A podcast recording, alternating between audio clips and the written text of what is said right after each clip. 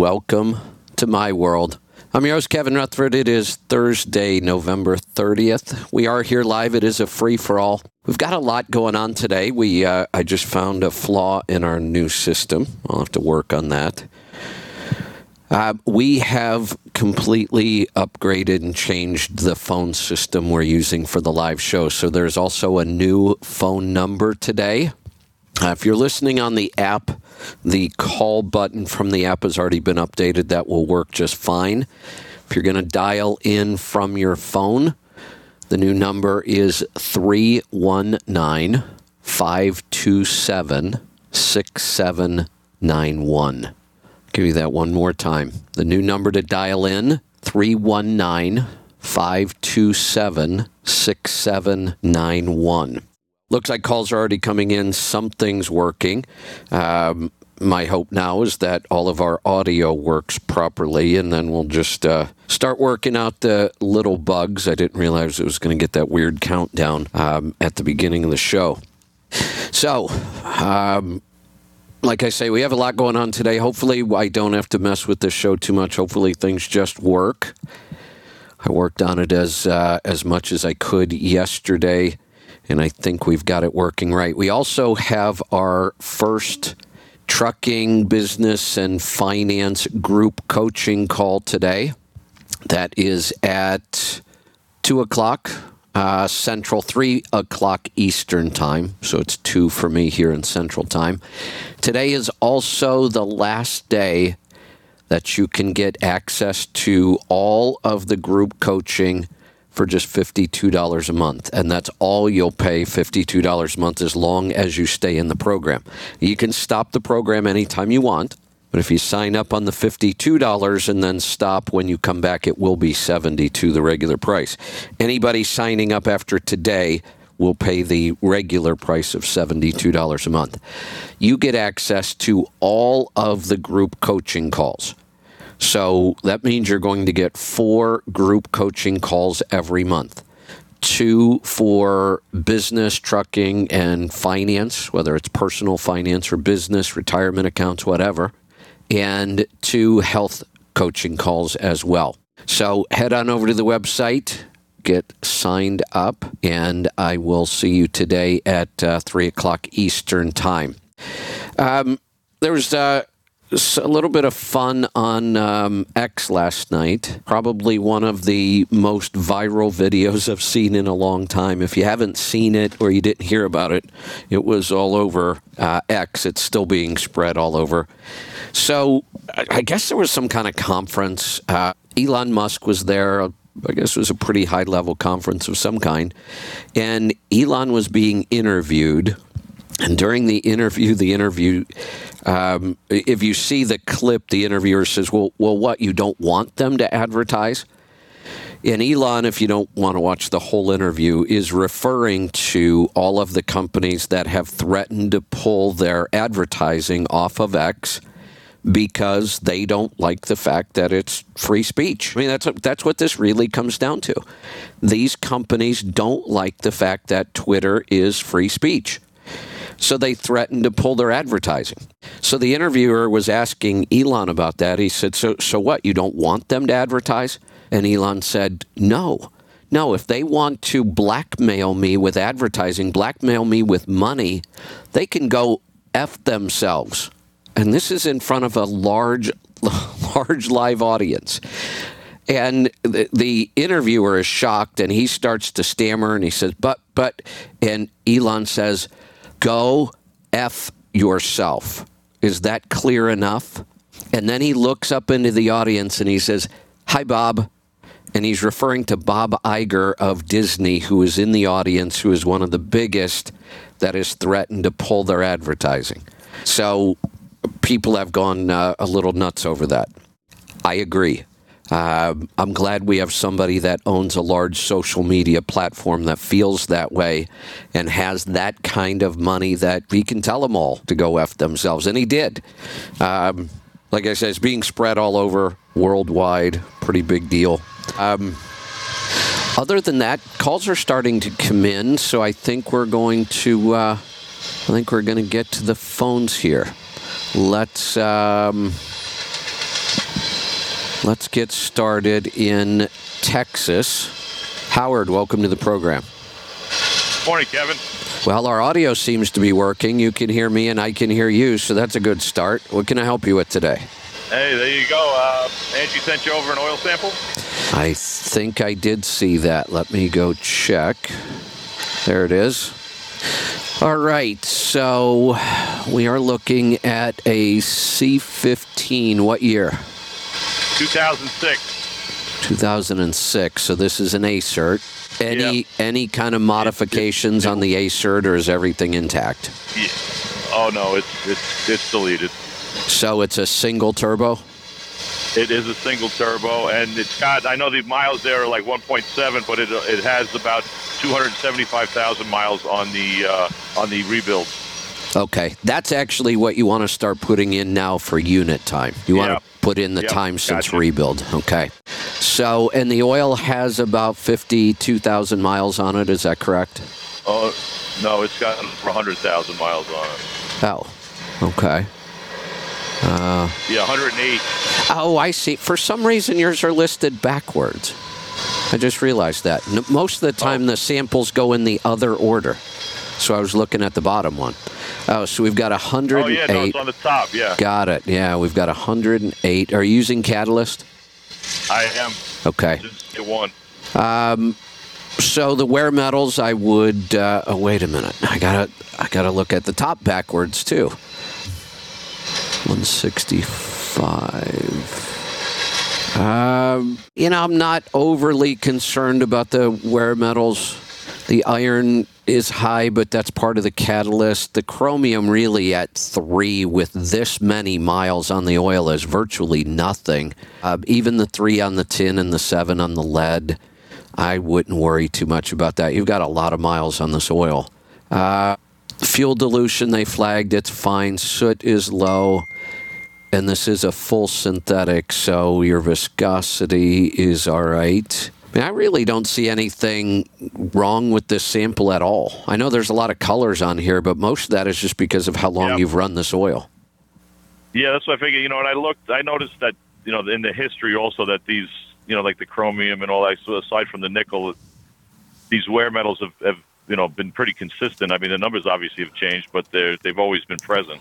Yeah, and they, they build up slowly, which is exactly what we would expect. The wear metals are too fine for us to filter out. They're smaller than three microns, so even a bypass filter doesn't catch them. But they're also small enough that they don't hurt anything.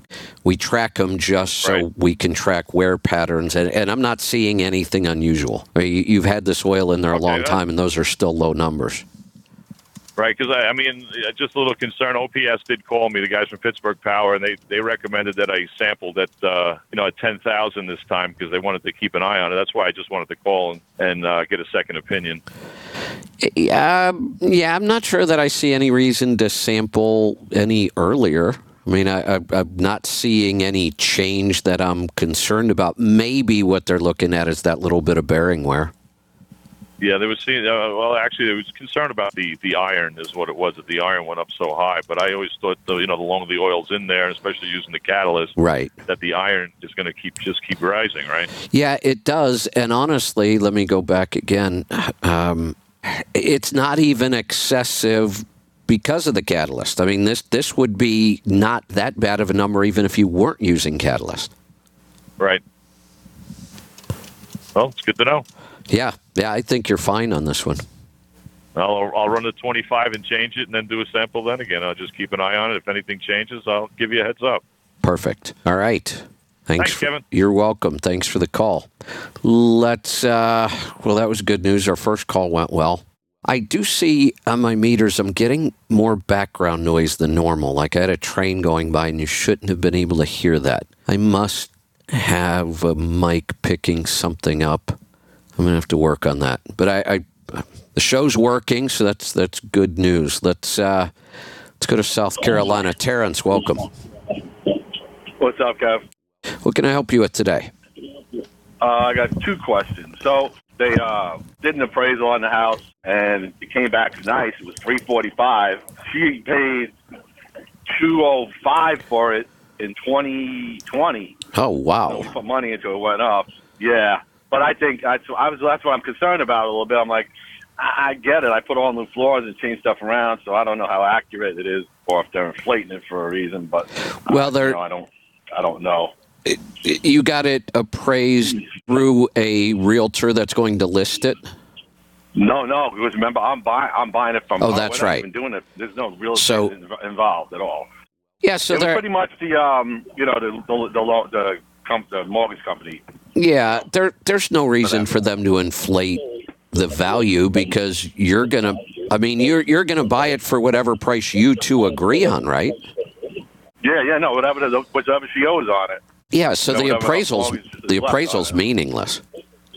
Okay, that's what I was. I just, uh, and then then it was weird too because you know I'm just saying this so people watch out if they anyone is. I'm hopefully no one's buying right now because it's not time to buy. But uh, my circumstances are different. But they so so the guy's like, oh, you know that appraised for uh, three forty five. You know, uh, if you want, we can adjust. You know, the out of pocket. You know, like this.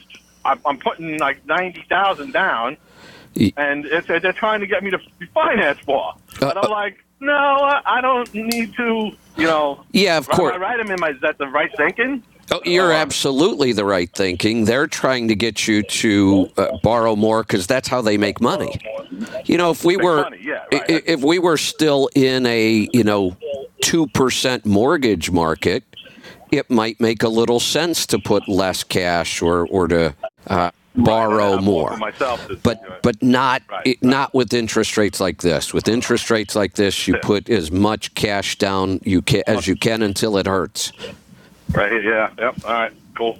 And then how does like like I, I forget like what's the insurance because I got to I got obviously I got to get insurance on it.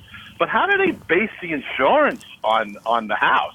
The insurance Is on it- the house market value. is based on an appraisal, know what I right? mean? It's market value.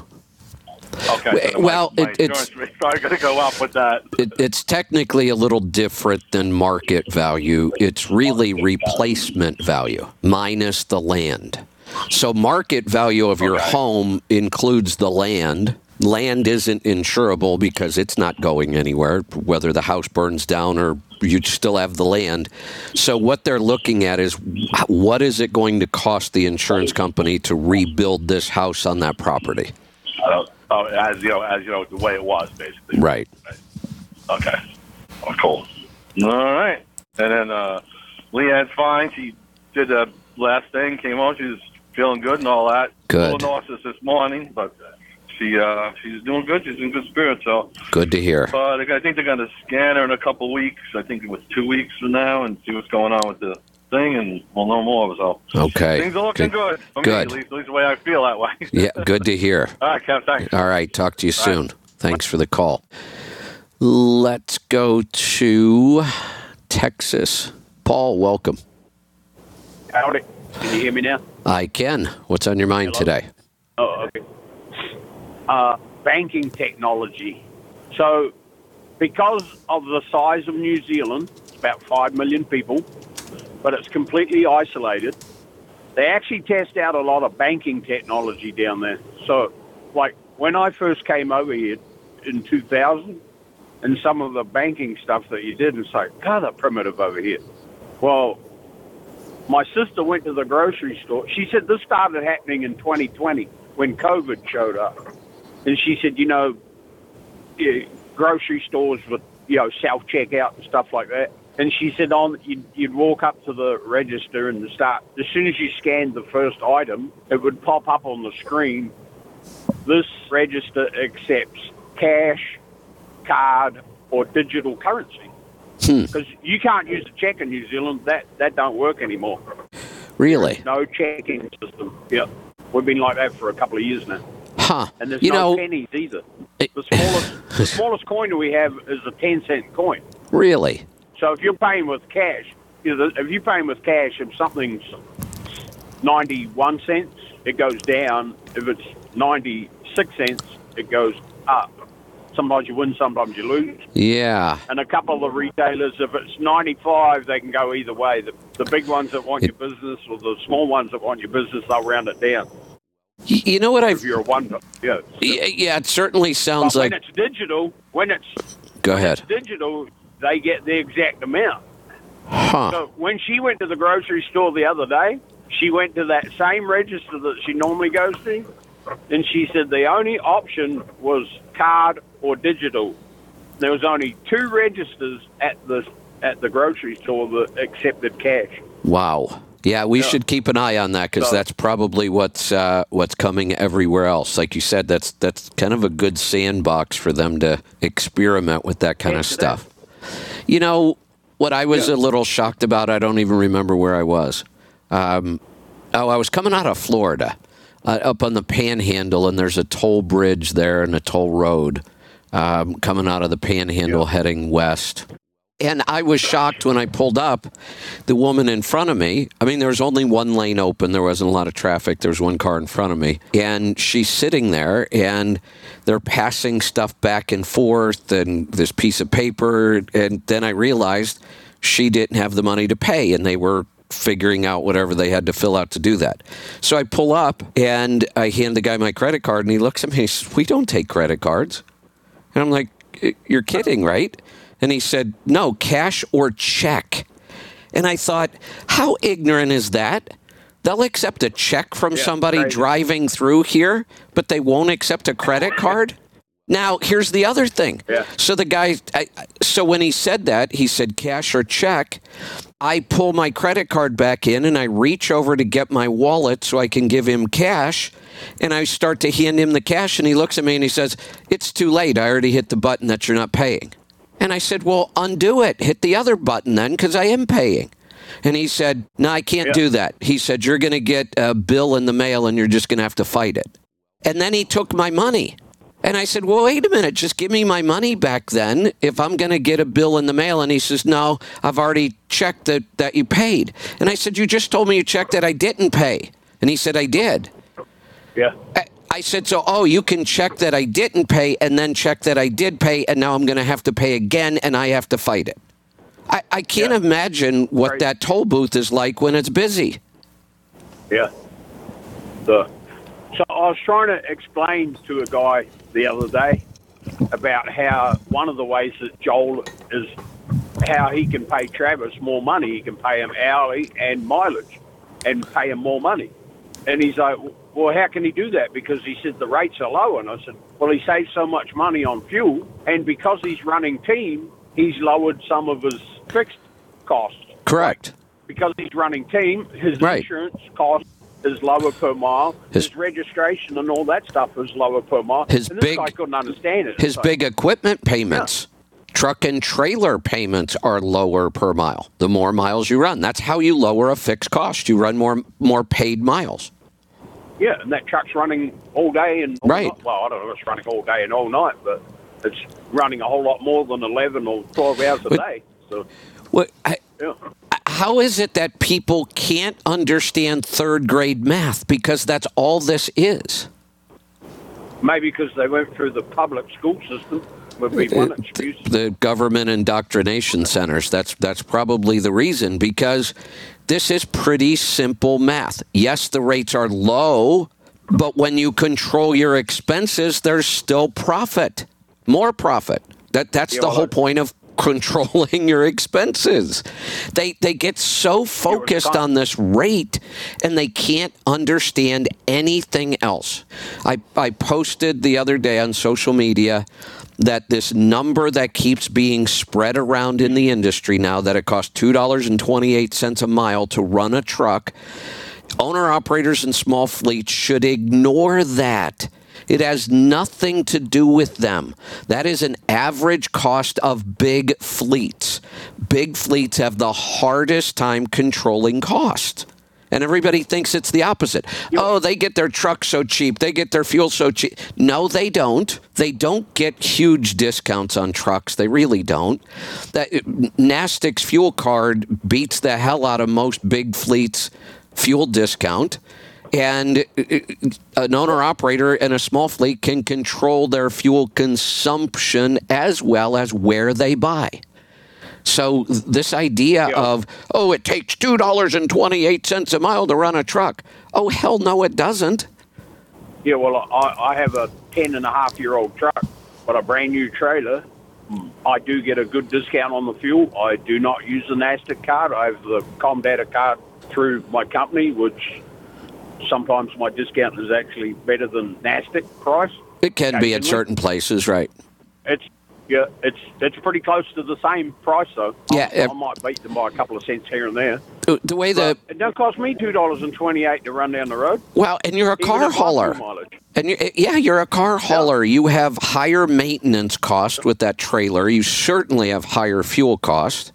So, uh, if, Yep. yeah, so that 228 a mile is is basically a fairy tale. It's a meaningless number, and yet everybody's well. Look, the, the rates are a dollar eighty, and it cost me 220. I'm going to go broke. Well, well, yeah, you are. If it really does cost you 220 a mile to run your truck, you are going to go broke. But there's no reason it should cost you that much. I'm going to be 50% empty this week. So well, I left home on Sunday. I drove nearly 500 miles to pick up a load that was going 300. Well, the first stop was about 330 miles away, and then probably another 50 miles total to the end of it, and I still made money. Yeah. And Yeah. I'll be 50% It- empty this week. Three loads done, and I'll be back home tomorrow night, and I still made money. And it did not Yeah. cost me 228 a mile. So what people are Yeah. really aren't realizing this time, but this is the perfect example of what I've been trying to tell people for about 30 years. Stop focusing on the rate all the time and focus on your cost and get them down. This time, the rate is not the problem. These are not horrible rates. They're about the 10 year average right now. The problem this time is cost. Cost is through the roof.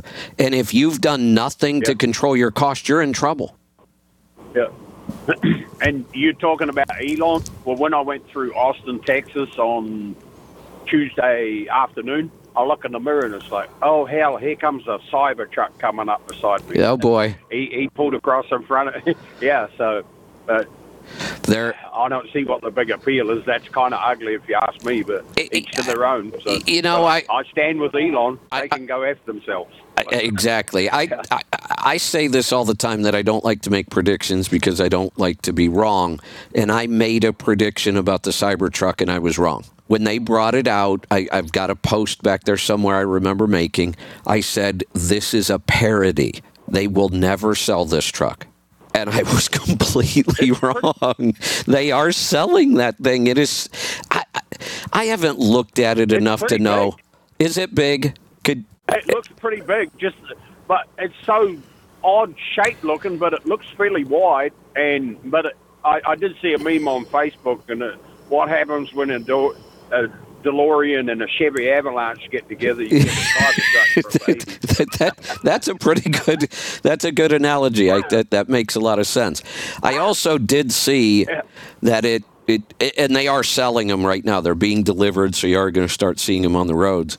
Um, i also saw that I, I don't know if this is for sure yet but i think they're going to start offering wraps on the body so if you don't want to be just all stainless steel like the rest of them you can at least change yeah. that yeah Yeah, now it might Uh, be I- but I, I, it, might be see- pretty see interesting you buy to see it in wraps. if you buy one, yeah, if yeah, they they could be any color or, Right. whatever, any design. Yeah. Hmm. if you, I did see that if you buy one and you sell it within the first 12 months and you, you profit out of it, you're going to pay a penalty to Elon. He's got it set up that way. Really? Yeah. Well, that's bizarre. Yeah, so because he can only make so many of them, but there's quite a waiting list apparently. So, but if you sell it, you buy it, and then you sell it within the first 12 months, and you make a big profit out of it, you're gonna you've signed a contract that you're gonna pay a penalty. So, Wow. Wow. so Huh. because like when the when the new mid-engine Corvette came out, there was people were buying them and sending what the dealers that were getting them, they were sending them to the auction and getting fifty percent more than sticker price. Uh, it That's happened on a lot of vehicles over the years. The uh, uh, the G wagon for the last couple of years. If you wanted a Mercedes G wagon, you couldn't get one. You had to pay significantly, significantly over cost. Um, I remember a couple other. I think the Mazda Miata when it first came out.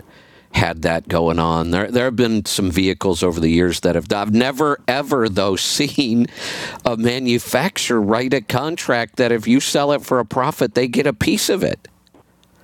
Yeah, well, I, I, don't, I don't know if it was the exact truth, but that's I saw it on Facebook, so it must be true. It must be true. Yeah, I'm. I'm going to look that up. That's kind of interesting. You know, I have no problem with him doing it. It's up to him. It just seems like kind of an odd thing, and I'm. I'm well, first off, um, even if I liked the thing, and I really don't, um, I have decided I'm not buying an electric car, no matter how much I might want one, because they've screwed up the whole thing, and I'm not going to participate. Yeah, well, uh, uh, electric semi in Australia, you know, they tout this electric semi, and it, it's all over Facebook the last couple of days because it, it caught fire and cement tanker and the, the, you know, the dry cement powder. Yeah. And it, it, it burnt to the ground. So, Yeah. So You know, I, I, I was I'll seriously on. I, I was seriously considering the next new car I bought, and I don't. It may be a long time before I buy anything, um, but I, I was thinking I might be buying one in the next year or two, and I remember saying my next car will be a Tesla. I really want to try an electric car, and it would have been virtually ideal for me. It would charge at home. The range would get me anywhere I wanted to go and back with that car. And if I needed to go someplace on a longer trip and didn't want to mess with electric, I have other vehicles. So it really would have been convenient for me. I would think they're less expensive. I think the cost of electricity I have at home would be cheaper than gas if I did all my own charging. But I, I just, I am so disgusted with this whole green electric push that I'm just not going to participate. Do you put chickens and hay bale of a Tesla? What's that? Could you put chickens and a hay bale in the back of a Tesla? I don't see why not. I think I could do it. Car, you do whatever you're right. That's right. Yeah. So, That's right. right, I'll carry on. All right. Well, keep us updated on that um, New Zealand banking stuff. That's kind of interesting. All right. So our phone system seems to be working. I don't want to jinx anything, but if we get the phone system working, that takes care of about 80% of our uh, broadcast issues and problems. The other 20% are usually internet, and um, the Starlink, thanks to Elon Musk, has improved that a lot if I would just stop abusing my Starlink. Um, my satellite dish is in such bad shape, I can't even believe it still works. I've dropped it. I've burnt the cable in half and had to rewire it. I had to tear the cover all apart to get into it and fix it from the time I dropped it. Um, I've got plastic wrap around it to try to keep the water out of it now.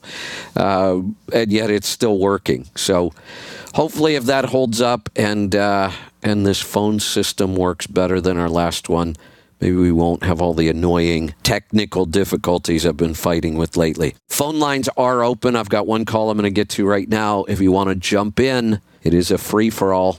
Uh, I almost gave you the old number. Here's the new number 319 527 6791. Go ahead and dial that right now and jump in. If you've got a question, a comment, a topic, anything goes. Let's uh, let's go to Alabama. Mark, welcome to the program.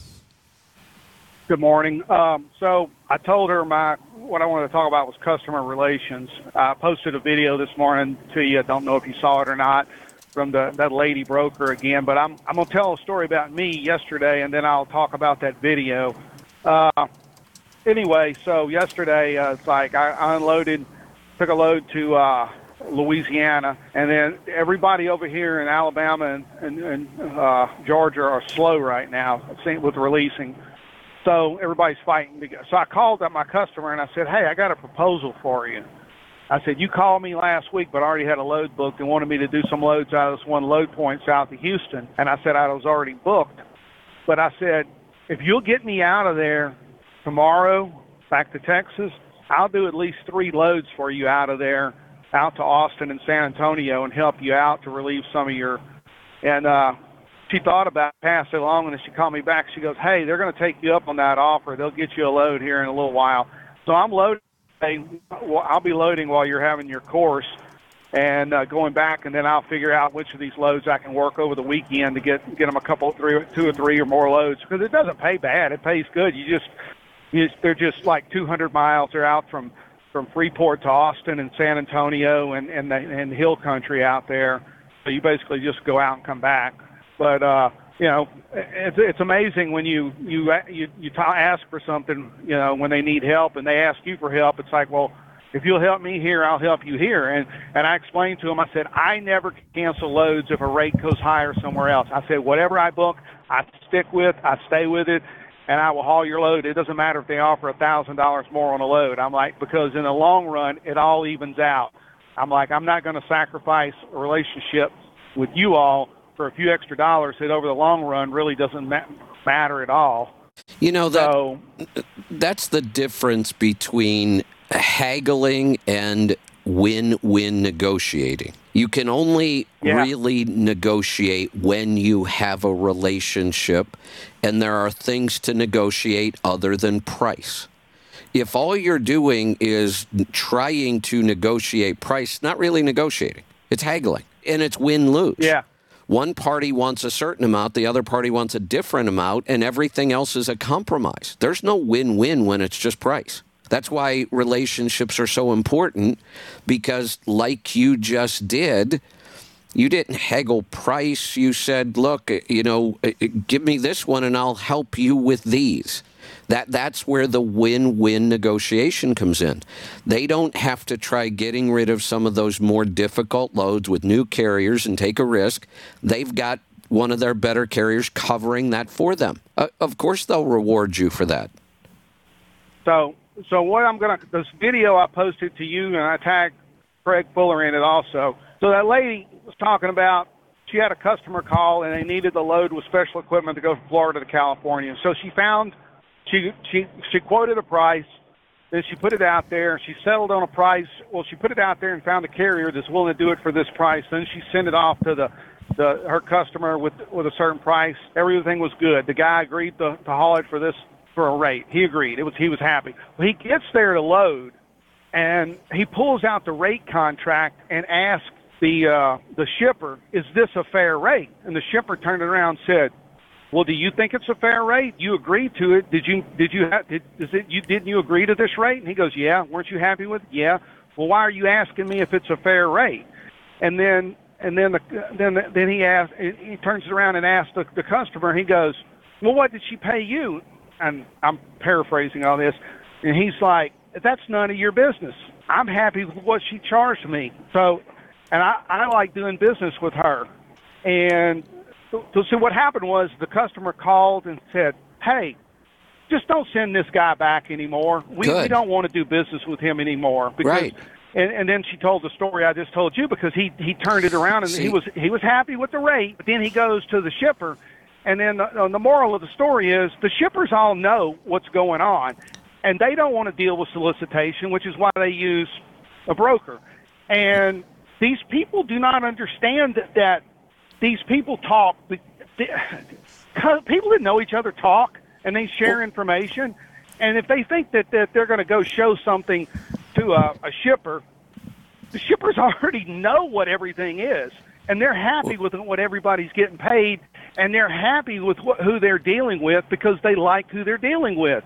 And these people that want to go and and say look for transparency, they really don't understand how people operate in general.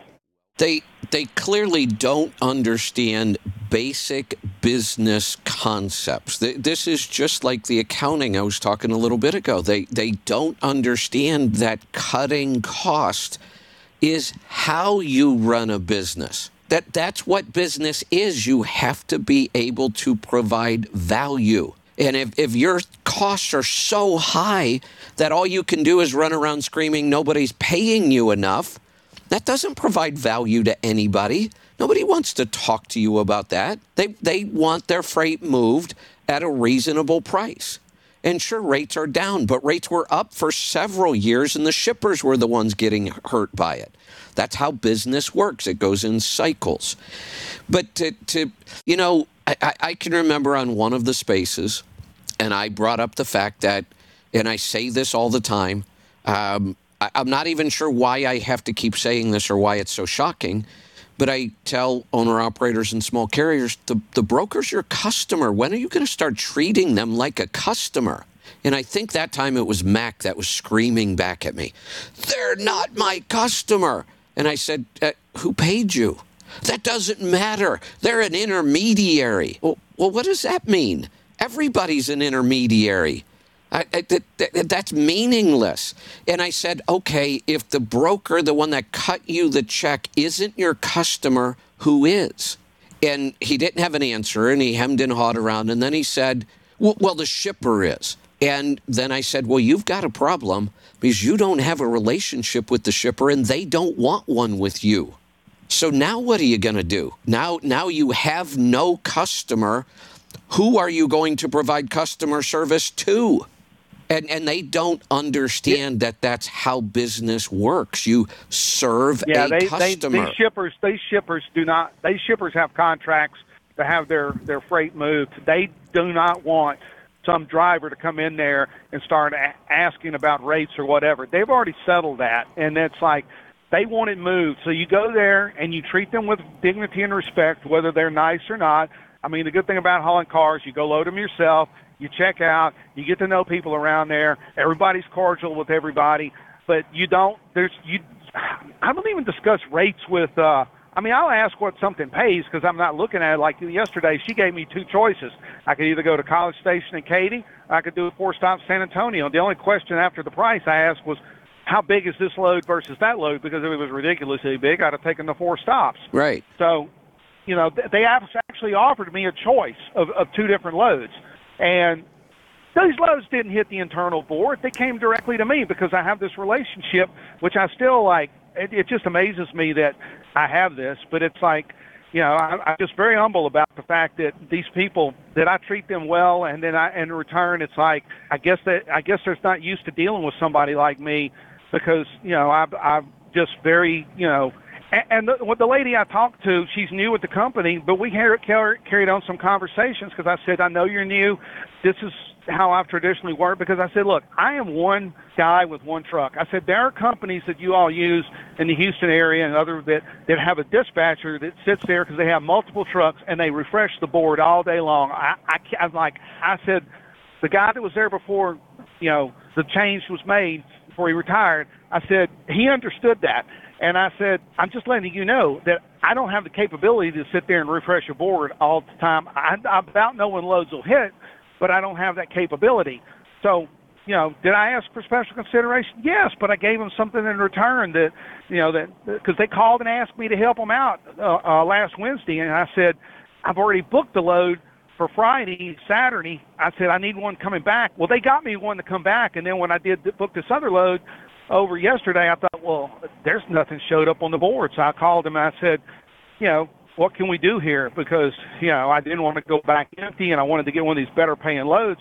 And I'm like, so I was already looking at these loads I could do. And it's like, you know, it is a win-win situation. And it's like, I don't haggle over, I mean, rates are what they are in the car hauling business. It's like, you know, there, maybe with a broker, you could, you know, a traditional broker, not a carrier broker, you can, you know, ask for some some consideration or whatever, but not here. You just it's they are what they are. So it's contract. So, but you know, you know, it's it, just. I even see, you know, we we've got groups again in trucking that are that are screaming for the government to mandate some sort of a minimum rate to carriers and mandate some sort of maximum profit to brokers. It, that is so socialistic. I, I can't even believe that they don't understand that. That the last thing in the world we want is the government setting any kind of a rate in trucking. That's not even enough for them. They want to go back and, and eliminate the Motor Carrier Act of 1980, and they want the government to to set rates again in trucking. They don't even understand how it works. They don't understand that they if that understand. were to happen, the government would have to cancel a whole bunch of authority right now. And and who gets to decide they, they, whose authority gets canceled? See, they don't think that they're not incapable. They're incapable of thinking about things like that on that level. All they're they're looking for is they is they have a victim mentality. They, they they look at themselves that they're the victim because they don't understand competition. They don't understand that you know when I had some issues with my EGR cooler, and I ran to Pittsburgh Power a couple of weeks ago. I had to go to Redneck the day before yesterday. It's like as soon as I know there's a problem, I'm like, let me find a solution to it. I don't worry about everything. Everything else takes care of itself. My relationships with these customers, that take care that takes care of itself.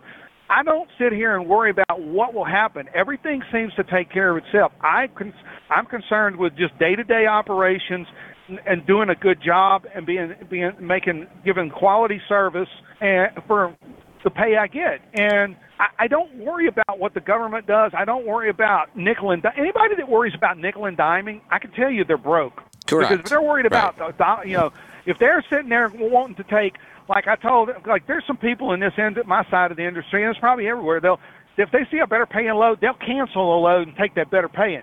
If you're that bad off that five hundred to a thousand dollars is going to make a difference in what you do, then you have a problem, and it's not with the rates. Yeah. Well, really, we could bring this down to two things. Everybody's struggling right now with the truck serve your customer, cut your cost. That's it. That's all you should be focused on right now. Serve your customer, cut your cost. And they don't want to talk about that. They want to scream that it's everybody else's fault. Well, well, no, they got into the business at the top end with, and, and, and they they wanted a truck so bad that they took bad interest rates, high interest rates back then, opposed to what's now. And it's like even back when I bought this truck, I went with the credit union, and I think I'm at four percent or something like that. I yeah. looked at my loan the other day, and and you know, uh, uh, Bank of Harris wanted like twenty percent or thirty percent, something ridiculous, and you, they don't look at the cost of capital. You know, people think, well, I'll just get a truck and it'll all take care of itself. No, it doesn't do that. You have to look at the cost of capital. How much? How much is this? How much you got to pay somebody to use their money to do what you need to do? It, That's what even, it boils down to. When you simplify it, you have to pay somebody interest to use their money, and they're going to determine if you're a risk to get it back because they don't want to repo your old truck. They don't. Well, they just want they want to give you some money, and they want a return from you using their money. That's what it boils down to. That's what a loan is. But people don't look at it that way. I don't know what they how they look at it, but well, I, I, you know, I when you when you look at I, I can't count how many times I said no, don't buy a truck now. You can't fix that mistake. Some mistakes you can fix. That's one you can't. The minute you sign that on an overpriced truck with overpriced financing, you're done. You can't, that mistake will haunt you forever. But even after they make those kind of mistakes, and I'm talking to them and telling them, look, you've got to start cutting your cost. Let's look at fuel mileage. Oh, it's not going to matter. All right. if cutting costs won't matter, then you should just hang up the keys and get out of business right now. I mean, I I I watch all my costs. I mean, I don't know, you know, and I'll ask people. Somebody posted on a Facebook thing the other day about, oh, if you do this, it'll be this in fuel, and I figured out what it would take me in fuel and what it, what what he was quoting in fuel. I said, well, you're paying 78 cents a gallon for fuel. My current cost, with the, it recently dropped. My current cost on the 30 30 uh, day average is 62 cents a mile. Right. And I'm like, right. do you see a problem here? Oh well, it's the cost. And uh, you you can't people they they they they have it they have their blinders on that it's like because they drove a truck they should be you know God should have come down and anointed them with business skills. Yeah, That's the way they look. no, that's the way they look at it. I get it. Hey, I got to move along. Um, we do have lines open. Uh, I'll stay here as long as you've got questions today. We do have our group coaching, but that's not until uh, three o'clock, so we have plenty of time here jump in and join us. You can either use the call in button on the app, that's been updated and it works just fine, or you can call us on the new number. I'll give that to you right now 319 527 6791. Also, today is the last day to sign up for group coaching on the discounted rate. Group coaching is $72 a month, and you can start and stop any month you want. But you have one more day to lock in your group coaching at $52 a month for as long as you stay in the program. Let's go to Minnesota this time. Mick, welcome to the program. Hi, Kevin. Um, I sent uh, uh, a report over to you on uh, my wife and I's um, investment stuff. Um, didn't know if you saw that there. Uh, I've got it here. Uh, do you have a specific question? I'm just kind of looking it over right now and figuring out what I'm looking at here. Do you have a specific question or just uh, generalities? Um, generally, I a little background. I um, I was joking with Angie. You know, I just I it's it's something that I know that we're supposed, you know, a person needs to do, but it I've been just completely hands off with it for years. And anyway, my wife and I had a meeting with our that um uh just a couple weeks ago. Actually, it wasn't even my normal guy. He was he had a, his daughters were sick or something, so this other guy filled in. And anyway, I I I guess um, if if I understand it right, it's it's earned only or earned like four and a quarter percent, you know, for this whole time, Well, which is you know, no. am I under? Well, okay, Well, here's part of the problem. One, there's 20 pages on this report, 20 very, very detailed pages on this report. Now, I don't need to look at all of them, but I, I this is one of those things that would require the group coaching. I mean, I can glance at this and maybe pull a couple things out, but I have to be careful that I don't make a statement based on one thing when I haven't really gone through this report. There's a lot of data in Sure. here. It looks like this covers quite a few years. Um, one of the yeah, I think it goes back to like 2015. yeah, So- one of the things I do see, I don't like the asset mix at all. Uh, how old are you? I am 51. My wife is 52. Yeah, it, it, uh, see again, what I'm looking at is your current asset mix. I don't know if somewhere else in these 20 pages I might find more information, but your current asset mix to me is awful. I mean, they've got you 33% the- in bonds. Uh, I'm sorry. Okay, I, I really, I like completely don't understand this. I, I know it's 60 40. I've heard that that's a pretty common mix. Um, the guy did tell me like this year was the only year that bonds and mutual funds have declined every other, Well, and then, you know, so he's kind of wanting me to put more money into it, which I know the Roth IRAs could be funded better, but I, I just, Yeah, but we I have to separate two Yeah. things. We have to separate some things. They're trying to get you Okay. to contribute more, and they're going after the tax aspect of it. I could completely agree with them on that, but a Roth has no tax benefit right now. You, you get zero tax benefit to contribute to a Roth right now. The benefit all comes at the end. I'm fine with that. I actually like it. But what they're what they're not talking about is how poorly this has performed. They want you to put more and more money into something that is performing horribly. See, I don't even understand why we tell people to have a mix, to have a mix of stocks and bonds. It's supposed to protect us, but it never does. And we can see here it didn't. You're only making 4% a year. If you did nothing but move all this money out of this crazy mix that has, you have 10 different asset classes. That's not to mention how many investments. You've got so I'm. I'm assuming that they're getting fees off of all those. That's why there's so many. Yeah, they make they make they're making money on you. So it, I just mm-hmm. want to go through this. You've got intermediate and long-term high-quality U.S. bonds. You've got mid-cap U.S. equities. You've got large-cap U.S. equities. You've got large-cap foreign equities. You've got small-cap U.S. equities. You've got emer- emerging market equities. You've got market neutral stocks. You've got some commodities and you've got some mid cap growth, and then you've got some cash equivalents. Those are just the asset classes. That doesn't even break down the individual investments within those classes. I don't know why anybody would have a big old complicated mix like this that returns 4% whether it's a good year or a bad year when the S&P 500 returns 8 to 10%. I don't know why we tell people to have a mix. From the time you start Okay. investing up until the time you're about 55, just put all your money into equities. They grow. You're going to have some bad years, but, but bonds almost never perform well. And, and we keep calling them a hedge or a protection. A protection against what? Let the stocks go up, let them go down, because over time, the S&P 500 outperforms almost everything. I don't know why we just the standard advice should be if you don't know anything about investing and you don't want to know, put your money into the S&P 500 till you're 50 to 55 and then maybe we'll adjust after that. Okay.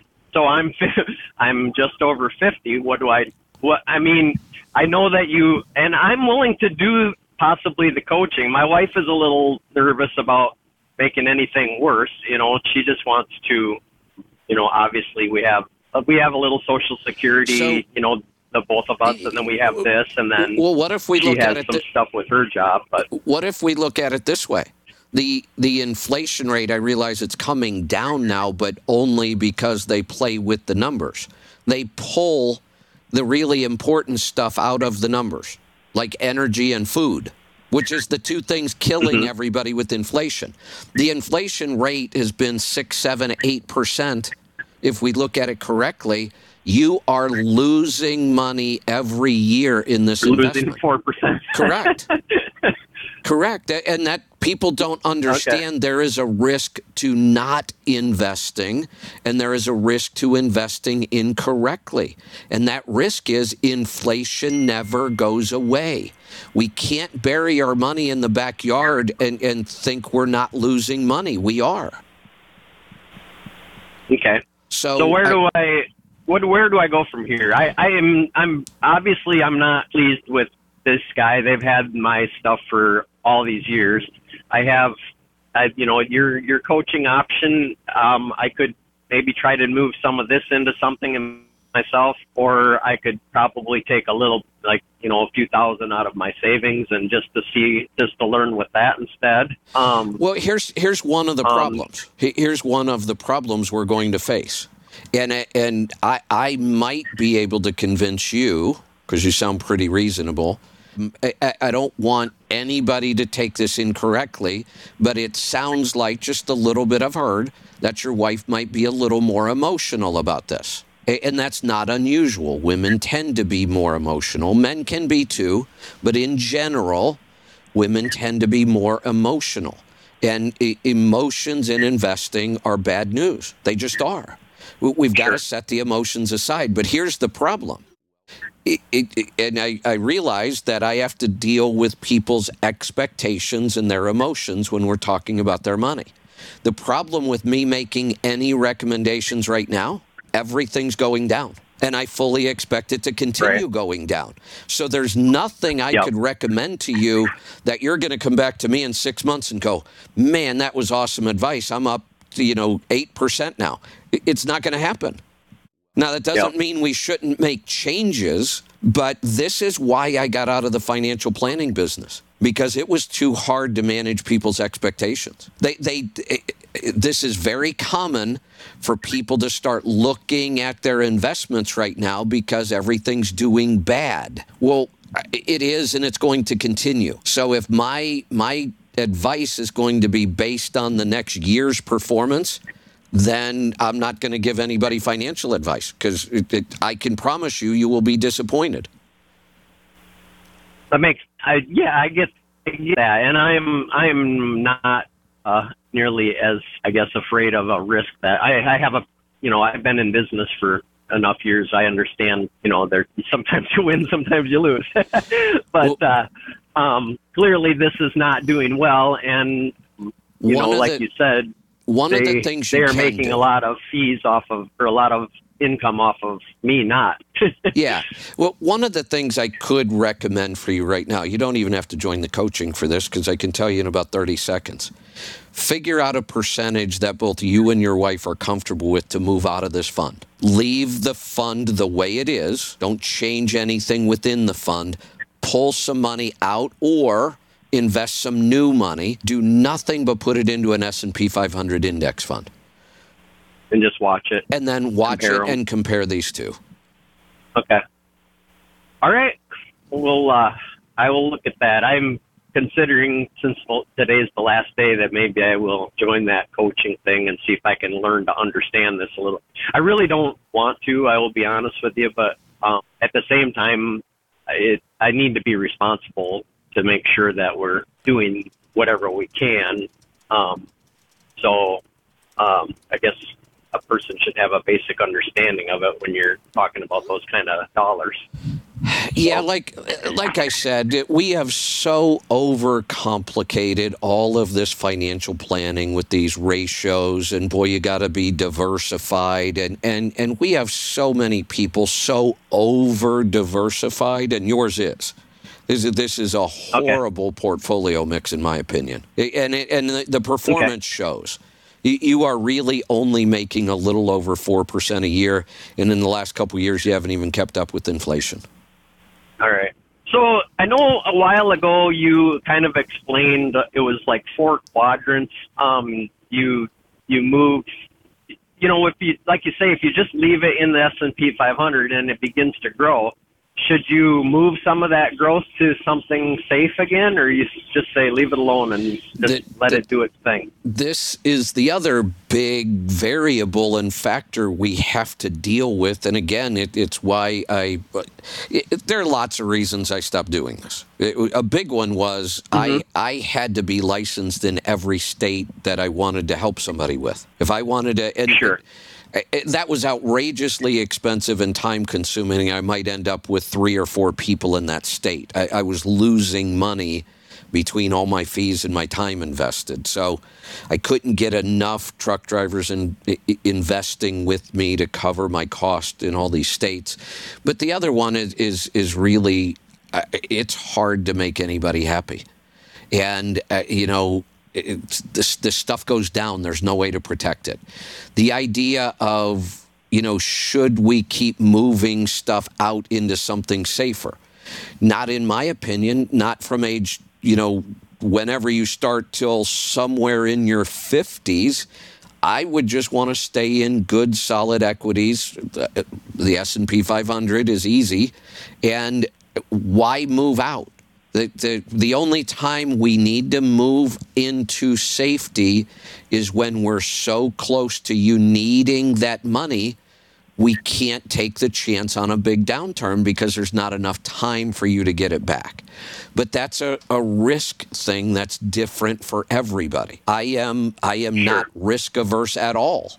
I, I will take that risk because I can look at the numbers and say, I don't see a whole lot of risk in that but some okay. people can't. And I think some, I, yeah, I and, think I'm. And, yep. some people, like I said, if I were to move all of your money into an S and P 500 right now, and it drops 30 percent in the next year, which it could do, then everybody is pissed off. And and believe it or not, I have to worry about attorneys.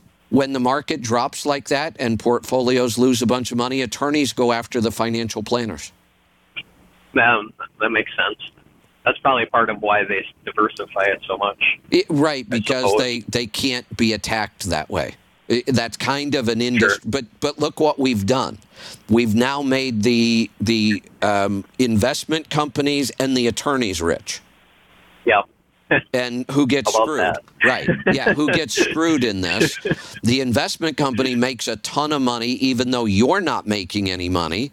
And if it goes bad enough and the attorney gets involved, he'll make a bunch of money and it's the investors that get screwed. Uh, yeah. It's a horrible industry. Listening to that creature from Jekyll Island book, and it seems to be a theme throughout history. Actually, it does. I know. And uh, you know, I love capitalism, but this this is the dark side of capitalism. Yeah, the really smart money people figured and, out ways to just. And I don't, you know, the answer yeah. is not to get rid of capitalism because it is the best system we've ever discovered. You know, letting the government control any of this stuff is a horrible idea. The answer, though, and I don't know how we get more of it, the answer is education we just need to educate people to, about how these things work and, and how to get the most out of them. But instead, we've got this system where people are so confused about money because the financial planning industry makes it as complicated as they can. Okay. Yeah. All right. Well, I think I think you kind of answered my question. Um, I know you had the bag or, or you know, but I uh, that gives me some direction to go with. I appreciate appreciate that. Yes. All right. Well, uh, think about that. If you wanted more longer term advice and me to dig in deeper and, you know, maybe get your wife involved and see if we can change her expectations some, that would be the group coaching. Yep. Okay. Sounds good. Thank you, Kevin. You're welcome. Thanks for the call. All right. Let's, um, let's go to Arizona. Mark, welcome to the program. Hey, Kevin. Long time no talk to, listen to, and all that other happy stuff. I retired last year and uh, I sat around the house for a year after I sold a couple of trucks and kept a hold of one uh, vintage model 84 Peterbilt, and I just went back to work this month. Got my own authority and uh, bought a used trailer and out here kind of doing the hobby deal. So Okay. I'm trying to get caught back up on the industry. So what, did I do wrong? Well, I don't know that you did anything wrong. I, it almost sounds like you were listening to one of my shows when truck prices and trailer prices were at their peak. I actually said Yeah. that, that a Yeah. good strategy here for a small carrier, if you could pull it off, might be to sell all of your equipment and sit back and watch for a while. That's exactly what I did. Yeah. I think it was a perfect it was a perfect time to retire, but I failed at retirement. I just uh, we had a brutal summer out here in Arizona. It was just too hot to do anything, and You know, I I'm, didn't hibernate well. I, I'm glad you failed at retirement. I think it's a horrible concept. Yeah, it is. It was just horrible for me. I, And thank goodness I, I kept I kept this vintage model Peterbilt. It's oh, good. I open the doors now, and I I don't even have to lock it because it's got its own alarm system. It's got a a six and a four in it, so I don't think ninety percent of the people on Earth could even move it. So I don't even lock the doors, and it's just uh, it's, it's self alarmed, you know. That's So, right. Yeah. uh, but I, I needed to welcome back. Uh, the only thing that's got me confused in the industry that I didn't pay attention to before is I was always leased out to a carrier in California. So it was they did all the uh, all the back office stuff. So now I'm having to do that. And is this factoring thing? Is that something new, no. or did I just miss the boat 10, 10 or You- twenty years ago? It, it- factoring has exploded for a reason. Um, f- when we were down to really, really cheap interest rates, and the factoring rates had got down to two or three percent, and they were offering some other services, and it, you could maybe kind of make an argument for it. And, and I'm being really generous there. I do not like factoring at all. Here's the here's the problem with factoring. So when you see let's see let's say you went to go factor your freight right now and factoring is just financing your freight bills is what it is. So when a Okay. let's say a carrier does not want to wait 30 days to get paid by the broker or the shipper. So and many of them can't afford to wait 30 days. That's their big problem. So what they do then is they sell that invoice to a factor, a factoring company. So the factor says, okay, we'll pay you for this load right now. We'll hold on to your invoice and we'll collect from the shipper or the broker. Now, of course, to do that, you have to pay them a fee, but that is interest. Here's the problem every time we tell somebody an interest rate, your mortgage is 6%, your credit cards are 14%, your car loan is 9.2%. Every time we talk about financing, we always use an annual interest rate. That's so we can compare. That that makes sense. But what people don't understand is factoring is not an annual rate. It's basically a 30-day rate. So if I could have gotten my money in 30 days, but I sell the invoice to a factor, I should only be paying interest on 30 days. Now, when when they state that interest rate as 4%, it sounds really good, doesn't it? Sure. Well, if I pay 4% for 30 days and I want to compare that to my mortgage, which is stated as an annual rate, that interest rate is really 48%. That's big bucks. If you look at your No credit so card, many of them out there. if you look at your credit card and you have a 12% rate on your credit card, what you will see is they're only charging you 1% a month because that's how that works. So I, people cannot understand that. I have had people scream at me and call me an idiot and tell me I don't know how to do math because they'll say 4% is 4%. What is wrong with you? You're stupid. That, that's what they'll tell me. And I'll say, no, you don't understand the time value of money. This is not simple math. This is the time value of money. If you pay 4% to borrow money for 30 days, that is a 48% annual interest rate. Yeah, big money. So yeah, I, I am I am almost always against factoring. The the one time factoring might make sense, but it's risky is if you're trying to grow and you just can't borrow enough money anywhere else. But Gee, you can't borrow. I can't borrow any money right now. And who, even though I was in business, even even though I was in business for, you know, almost since 1977, I bought my first truck. Yeah, I always leased to a carrier, but I didn't have company correct. company. What, Credit. Yeah, and I, I couldn't even rent a. They, I couldn't even rent a trailer. I was just gonna say, you know, maybe I'll do the power only gig, you know, and then you know maybe uh, see how that goes. I did a couple of that, and then everybody wanted a trailer, so I said, well, I'll just go rent one. Huh? They wouldn't even rent me a trailer. No, With- I- even with an 850, even a personal I know. credit score of 800, over 800, they would not rent me a trailer. Uh, renting trucks and trailers has always been like that. Um, I used to have to rent a lot of that? trucks. I, renting trucks and Yeah. trailers in this business has always been like that. It's been really difficult um, for small companies to do. I used to have to rent a lot Yeah. of trucks. Luckily, in the beginning, I had FedEx's account to do it under.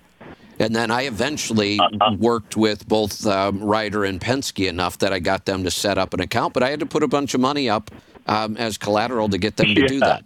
So, Yeah. but but factoring to it me, was a, it was a whole new business that the the hobby trucking is is turned into a you know like almost like a full time job for Uh, me it- now. So it- I don't know. I'm just out here seeing if I could teach any of these young kids a lesson by getting in their way and slowing them down, or good. at least good. showing them how to slide an axle with, when it's when it's level. I had a kid the other day is trying to slide his axles up at a you know a, ho- a, s- a steep pitch, and I'm Oh, watching boy. him br- breaking up equipment. I'm just going, what did I get back into this for? It hasn't changed a bit. Besides, you know, the the money's a little bit, you know, it, it's it's down, but it it looks like it's coming up a little bit. But Ray- anyways, good to hear your voice, Kevin. I'm going to try to get this high tech truck because I got no computer or anything in it. I'm trying to figure out how to get the satellite radio to work, the CB, and the rest of the stuff, and then maybe I can uh, figure out how to stream your uh, your show now. Well, there you go. Our app. All you need for our show is your phone. Okay, I could do it on the phone and then plug it into the stereo, huh? That's that's the perfect way to do it. So not only will you be able to listen live on the app, you can call in directly from the app, and you can listen to all the shows we've done over the last couple of years. Yeah, that what, was that with that Let's truck? What was that? The one that the Mighty Network or something when you had the problem out here. I, I kind of lost contact with you when we that guy Yeah. out here in Arizona was going to take your trucks if you Yeah. didn't Yeah. do the loads for the government or something, and No, that, that, no, you got that, that it's worse- cancel culture. It's worse than in. that. It's worse than that. He he made the comment Yeah. that if Yeah. if truckers were going to go to DC to protest, he would confiscate their trucks. Yeah, what a clown. Yeah, yeah. So that's that. That's what got me Yeah. canceled. Was um, my statement about him Yeah. got me canceled, which is fine because I'm much happier doing what I do now. We don't do commercials. I love my show so much more. Yeah. Um, Yeah, We, yeah we, I, I've enjoyed it. we we took a pretty big financial hit, but we're we're uh, we're making our way back. Sure. I've, I've been looking at my purchases from the store there. They're still, even though I don't get to listen to you, my purchases every two or three months are still Well, up there in thank the four and five hundred dollar range. So Thank you. I I'm still trying that. to try, still trying to stay healthy. Retirement, uh, my diet went all to hell, but that's a whole other show. But Well- I'm just out here happy trucking, holiday trucking, uh, retirement trucking. What you really want to call this hobby is, and Yeah, I feel well- good. I've been back for a month, and we'll see how long I last. Well, you keep calling in, and we'll just keep calling you the hobby trucker. We'll call it the hobby trucker segment. The hobby, yeah, yeah. Yeah, Getting in the way of these young bucks. It's That's nothing right. better than getting away one of these kids and just they think they think by burning rubber and at 90 miles an hour that they're gonna they're gonna make more money, and I just sit back and giggle. You know, I just and you can't tell the younger. Oh, let's not get to the telling them anything. You can't suggest anything to the to these kids nowadays because they think you're trying to tell them how to do something. So I Maybe- just sit back and yeah. big smile on my face and giggle every time I see the exhaust go. You know. Maybe they'll maybe they'll see you as a good example, and they might learn something.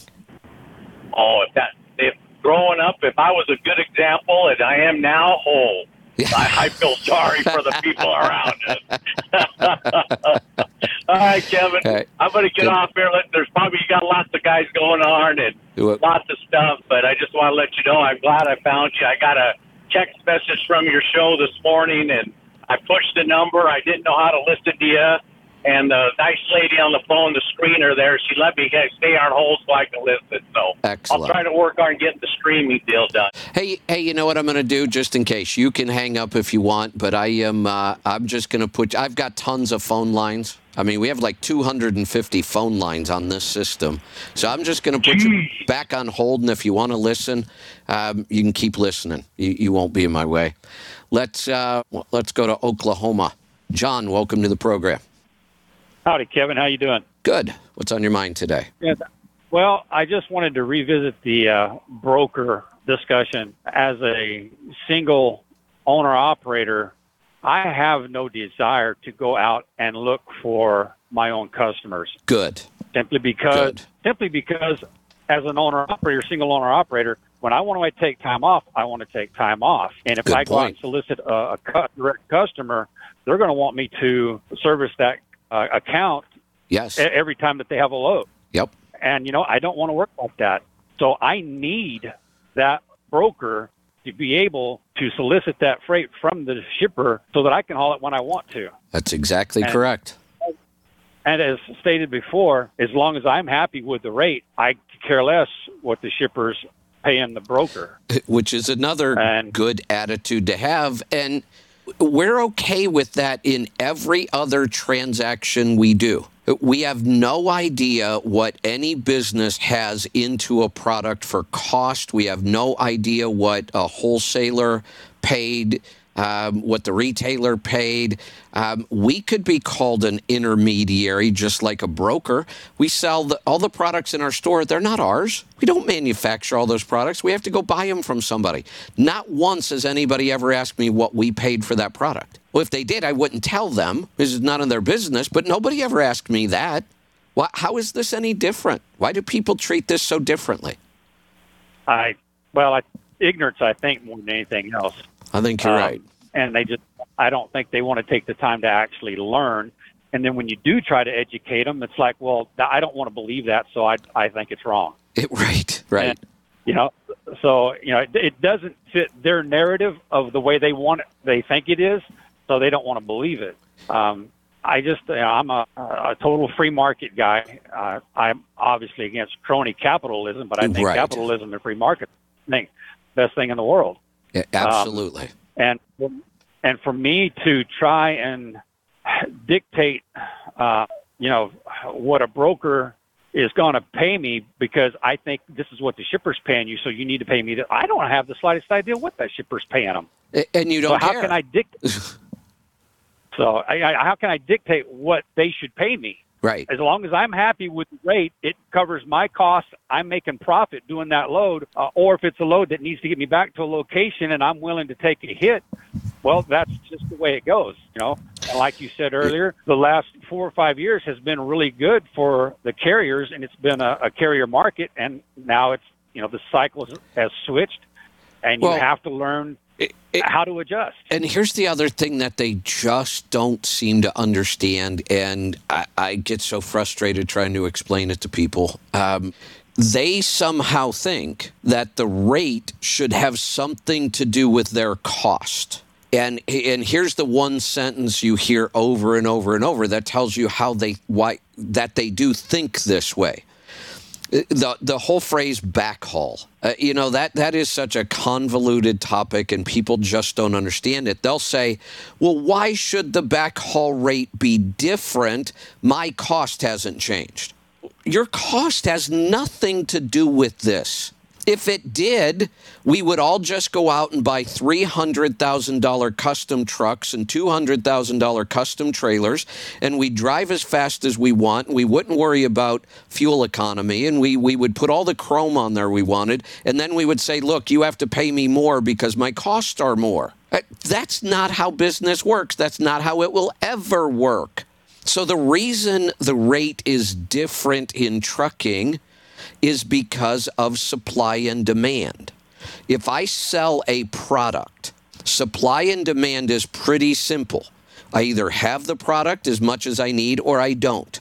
And if there's a shortage of the product and people really want it, then the price will go up. But that's pretty stable. It doesn't change much. The reason trucking is confusing for these guys, but but it, it's not that confusing, is that every lane is like a different product in a store. So I might sell a product for five dollars, but I might have another product that I sell for twelve dollars, and another one that I sell for two dollars. They're different products. They have different supply and demand issues.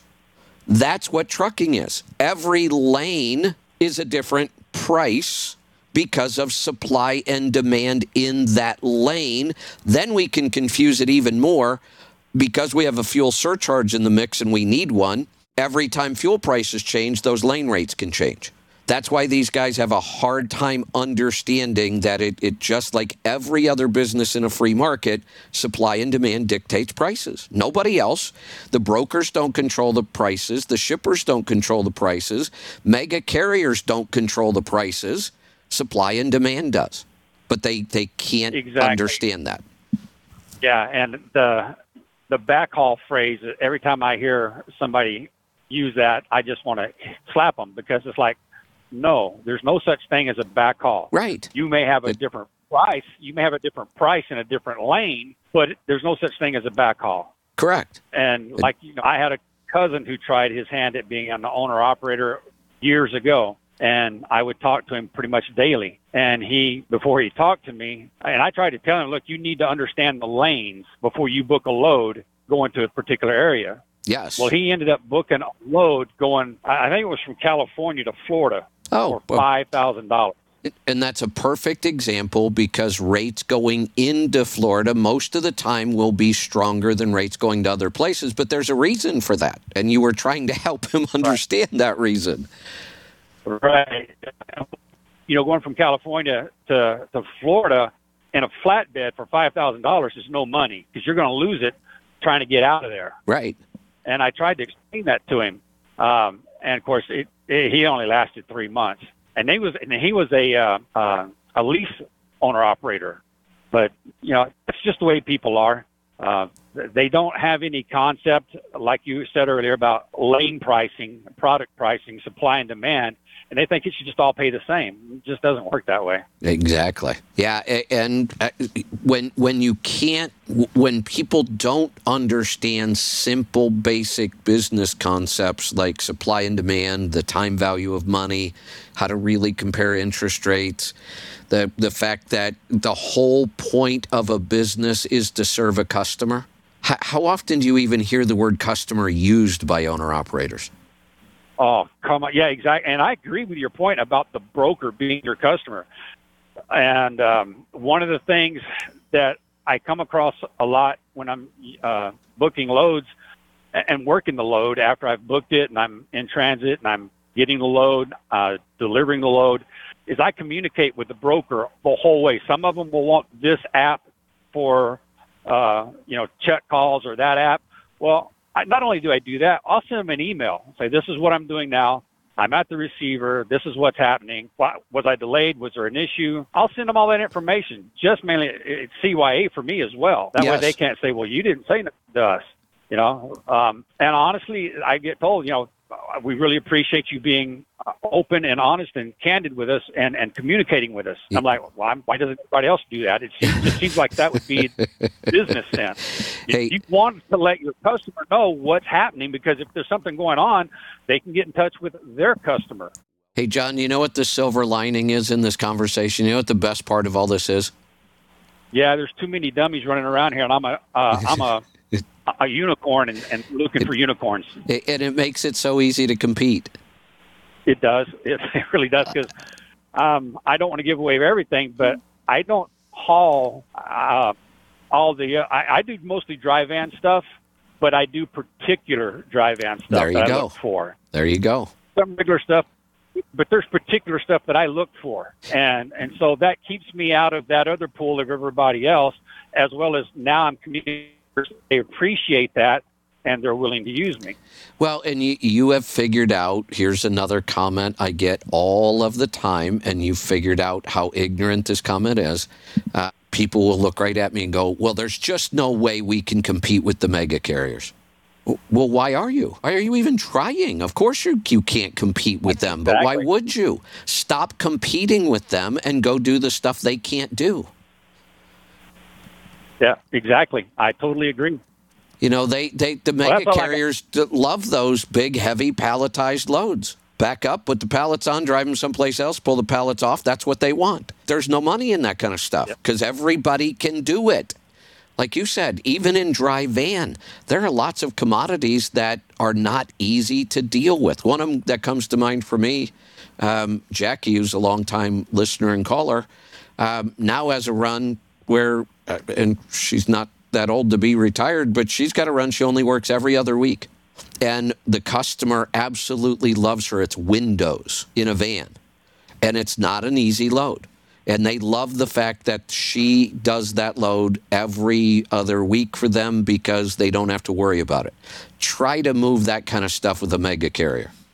Oh yeah, exactly, and I, I totally agree. Um, it's it, it. Most of my loads that I haul are twenty five thousand pounds or less. Yep.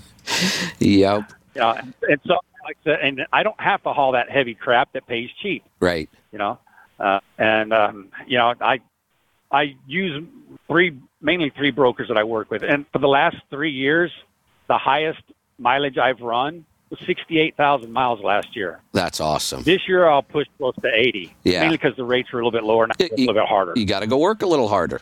And that's right. That's how business Yeah. works. When things get tough, you got to dig a little deeper. We, we've had a pretty long economic run. We've been very fortunate. Now it's time to pay the piper some. Yes. All right, Kevin, that's all I got. I appreciate you taking the call. Great stuff. Thanks for the call. Let's um, let's go to Indiana. Jeff, welcome to the program. Yeah, this is for the other caller. He called in a few times. I think it's Terrence. He said his girlfriend and with Yeah. the house and everything. Yeah, it's Terrence. Um, I don't know if this is too personal or what the exact situation is, but couldn't he just marry her and get his name on the I- title or deed? There were some reasons not to do that, and I didn't dig too deep into Okay. it either. We, we, yeah, we, we Understood. Yeah, we brought that up in the very beginning, and it sounds like there's some reasons not to do it that way. And uh, you know, Okay. it- we were able to to figure out a way for him to do this, and now everything's kind of going through. So it doesn't look like there's going to be any roadblocks now. Okay, but can't if it's her house, can't she sell it for whatever she wants? I mean, she has to at least sell it for what she owes. So she sells it for what she owes and Well, pays off her loan, and then he gets the loan. The appraisal shouldn't have anything to do with anything. I, yeah, I'm not even sure why there is an appraisal. Uh, there, uh, there's probably some legal requirement that's being handled, but it's even it's even more than what you just said. She doesn't have to sell it for what she owes. She can sell it for any price she wants as long as somebody makes up the difference to the bank. If she, if she wanted Sure. to sell it for fifty thousand dollars less than what she owed, and then take fifty thousand dollars out of her own pocket and pay off the mortgage company, that's fine. She can sell it for any price she wants. So I, that's why Right. I question the the uh, appraisal. I don't even know why they need one.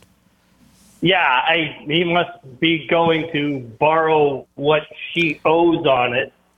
And if they're still boyfriend girlfriend and then she gets the money and then they put that in a pool, he could turn right around and pay off his loan and be done with it with you know within 60 days. Right. But uh, that's just the way I think about it. But it's a personal, you know, there's a lot of personal things in there that you don't you don't know about. It, that's that's the yeah that's what it seemed like in the beginning. We mentioned a couple things, and and they needed to do it this way. He needed to to Oh, just okay. buy the house and get everything transferred into his name. Okay, because what I did when our father passed away, my one sister wanted money right away, and I wanted to keep the house in the family. So I just offered. So I just bought it for eighty thousand. It only cost me sixty because there's three brothers and sisters. Right. So I gave everybody twenty thousand dollars. Then I own the house, and then a few other things changed, and then I went and sold it for one hundred and twenty. Uh, yeah. But if she just would have waited, if she would have waited, she had to have her money right that second. isn't so that how I it always fine. goes? Right. Yeah. Yeah, yeah. So it cost me sixty. I sold it for one twenty, and you know, I didn't and, get my two twenty thousand inheritance, but I made forty thousand on the deal within ninety days. So and you shouldn't feel I- I bad to about that either. uh, uh, what was that? I said you shouldn't feel bad about that either. Oh God, hell no! Uh, not my fault. I'm smarter than, than That's- everybody. That's, that's- not my problem. That's exactly right. and like you said, I they, they, they, when people put themselves in a financial position that they need things in a hurry, it's always going to cost them money. Yeah. Yeah. Well, it's like you, you explained the factoring thing perfectly again, and there'll still be people that are going to chew your ass or. They will. I, I will get emails. I will get. They'll they'll hit me up on social media. They will call me an idiot. They'll tell me I don't know how to do math. Four percent is four percent, and I I just got tired of trying to explain it to people. Sure. What I think you should do when they do that is this, this time I heard you say that if it's 12% for a credit card, that that's 1% a month. Yes. So and if you, you, divide right that at by 12, statement. then you have to take their factor and multiply it by Correct. 12. That Hey- maybe that'll get them to figure that around. Maybe that reverse psychology of that is how Yeah, they'll go. and- oh wow, yeah, he's right. Yeah. It is times 12, isn't it? Yeah, pull out your credit card statement and your terms, and you'll see that's exactly how it works. Yeah, I think that may be a better approach to uh, We'll, maybe we'll get them to figure it out. We'll but, see. But what I can't figure out is in so if you're supposed to get so if it's only thirty is it thirty days? But if you do that every time, you're only getting it early once, right? Well, no. Um, and and 30 days is just an average. You know, I've Okay. seen I've seen shippers that it's 60 days. I've seen some shippers where it's 90. That, those are just their terms. That's what they want to pay their freight bills on, a 60 or 90. And sometimes they find brokers and carriers that will agree to that. So it, it really depends, but it, your factor is going to charge you more than too. So it, it always ends up where see the factors understand the time value of money, so they they adjust Yes. on all of that. Um, but let's say I pulled two loads this week, and let's say I use two different brokers. It doesn't matter; it could be the same broker. I can factor both of those this week and get paid on both of them. So I can factor every Okay. load as I do it. So it's I, I know what you're thinking. Um, a good example of this that always made me crazy are these new bank accounts, these new online bank accounts. And what they tell you is, oh, but if you're a member of our bank, you'll get your um, payroll deposit two days early. Instead of waiting Yeah, that's until what I was thinking. yeah, instead of waiting until Friday, we'll pay you on Wednesday. Well, from now on, they're always going to pay you on Wednesday, so you only got the two day advantage one time. that makes absolutely no sense to me. But people are like, oh, I get my paycheck two days early. Yeah, once. Once. That's it. Yeah, once. And then if you decide not to do it, then you have to go nine days. Correct. And if you can't go, you can't go seven. You're never going to make Go- nine. Exactly. But this is a little different because I can factor every load as soon as I book it. and get all of my money early, but that also means I'm paying that high interest rate on all of my money now. Now here's here's another thing. Right. I am I am not I hate to even say this, but I need to. I'm not completely against factoring. There are times where the deal can be arranged where it might make some sense and it might have some value to it. One of the problems I've had is almost all of the factoring companies will not give you that kind of flexibility. They make you factor every invoice. You don't get to pick and choose. Oh. So, uh, I- Oh. one of the issues I had when I first started partnering and talking about partnering with NASTC was they have a couple programs that I'm not all that wild about. They do have a factoring company. Everybody does. Every company out there that deals with, with trucking has a factoring company. All the load boards, all the associations, the, the factoring companies go out there and try to partner with everybody. Um, so I said, you know, to to David, you know, I'm never ever going to promote or talk good about your factoring company, right? And he said, I don't care. He says, not that big of a deal for us. Um, he said it's just something we offer because our members ask for it. He said, but let me show you how ours is different. And theirs is. I'm still not going to use it. I probably won't recommend it either. But they they have actually found a factoring company that's got pretty reasonable terms, and you don't have to factor every load. You can pick and choose. Oh, okay. Yeah. See, I thought you could do, you know, say if you ran in a week, you know, four loads times, you know, 15 loads a month, you could do two or three if you needed it. It, it- that's pretty rare. There are some factoring companies that have programs like that, but it's pretty rare. Now, you will probably pay a slightly higher rate. And then there's another issue in here that confuses people. There's what's called re- recourse factoring and non recourse. And the difference is I turn my freight bill over to the factoring company, they pay me the money. Then at some point, they might not get paid. That happens sometimes. Hmm. So if it's I always I got to think these words through. If it's recourse, then the factoring company's going to come back to you and make you give that money back. Gotcha. So that if So you, if you if- want non-recourse, where where they suck up the loss if it happens, well then your rate's going to be higher. And then there are companies, So and, and this is why it gets confusing. There are some companies that will basically force you to turn all of your invoices over to them, but then they'll go through sometimes and they'll pick some out and say, "Well, we're not going to factor this when that company has credits too bad." Oh, well, that's not good. Right. So if you're if you think you're pulling a load that's sketchy, then would you go to the factor to make them cover it? But then if you It- can't pick and choose, then if it's non-recourse and they allow you to, then I guess it might make some sense. But let's see how complicated this all gets. yeah, just just keep your numbers down and know what they are, and you never have to worry about factoring, and then this conversation doesn't matter. And work with three to five good brokers and monitor their credit once in a while, and you won't have to factor their stuff. Um, now, here's another option. A, a lot of brokers and, and other groups have seen how predatory these rates are in factoring, and they saw an opportunity. A lot of brokers' quick pay options are, are way better than, than factoring. Now, you're still going to pay a fee to get mm-hmm. your money early, but it's a reasonable fee.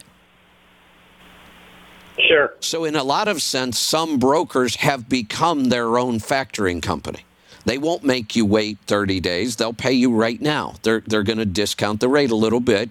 But most of the time, when I look at quick pay options, they tend to be much better than factoring. But you also have to know how to look at all these options and compare them, or you're probably going to get screwed. Oh, well, that's great. So now the broker's already screwing everybody from what they say, and now they're going to quick pay. They're going to double screw Well, them. let me tell you another one. No, that, I'm that- kidding. No, I, I, I heard the sarcasm there. Let me let me tell you another one that people don't understand. This is new. All of a sudden, I see a bunch of factoring companies with fuel cards or fuel card companies with factoring, and you know what they do? They tie the fuel discount into the factoring. and they tie the factoring Oh, into the fuel discount. Now I, I don't know what I'm really paying for anymore. I don't know how big my fuel discount is, and I don't know what my factoring fee is because they've tied them all together now. And then they, the government goes after these payday loan people, but this factoring at 48% is just fine because it's You, you know why? 4% and they don't see Yeah. it. I, I'm actually okay with that. You know why? This is a pretty common thing. The government has much, much tighter rules and regulations when a consumer has to deal with a business. And that's what a payday loan transaction is. You have a consumer who is not a business owner, they're just a consumer, and they are dealing with a business. So the government tends to offer them more protection in the business to Okay. business world, which is what factoring is, the government, and, and I hope it stays this way. I don't want the government involved in any of this. The government kind of Oh, says, absolutely. yeah, the government kind of says, hey, look, you're in business. You should know better. They finally got something right. I, they did. They'll they'll probably screw it up, and we have groups that are screaming they want the government to fix all these things, and and I'm I'm on the opposite end. No, hell no, don't fix it.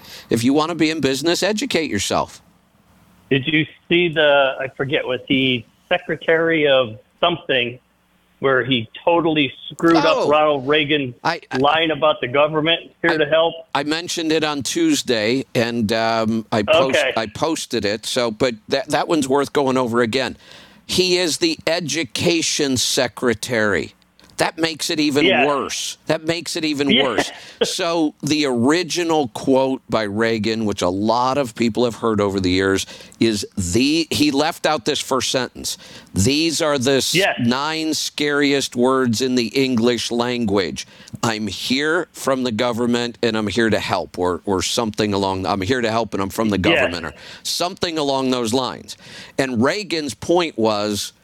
That's the scariest thing ever. The government doesn't help anybody with anything. That was his take on this. Right.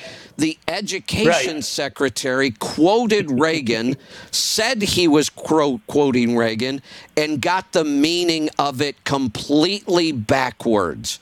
He, he was talking about Oh, how, how they had this new program to help people. And he said, I think it was Reagan who said, I'm from the government and I'm here to help you. And he thought it was a positive thing.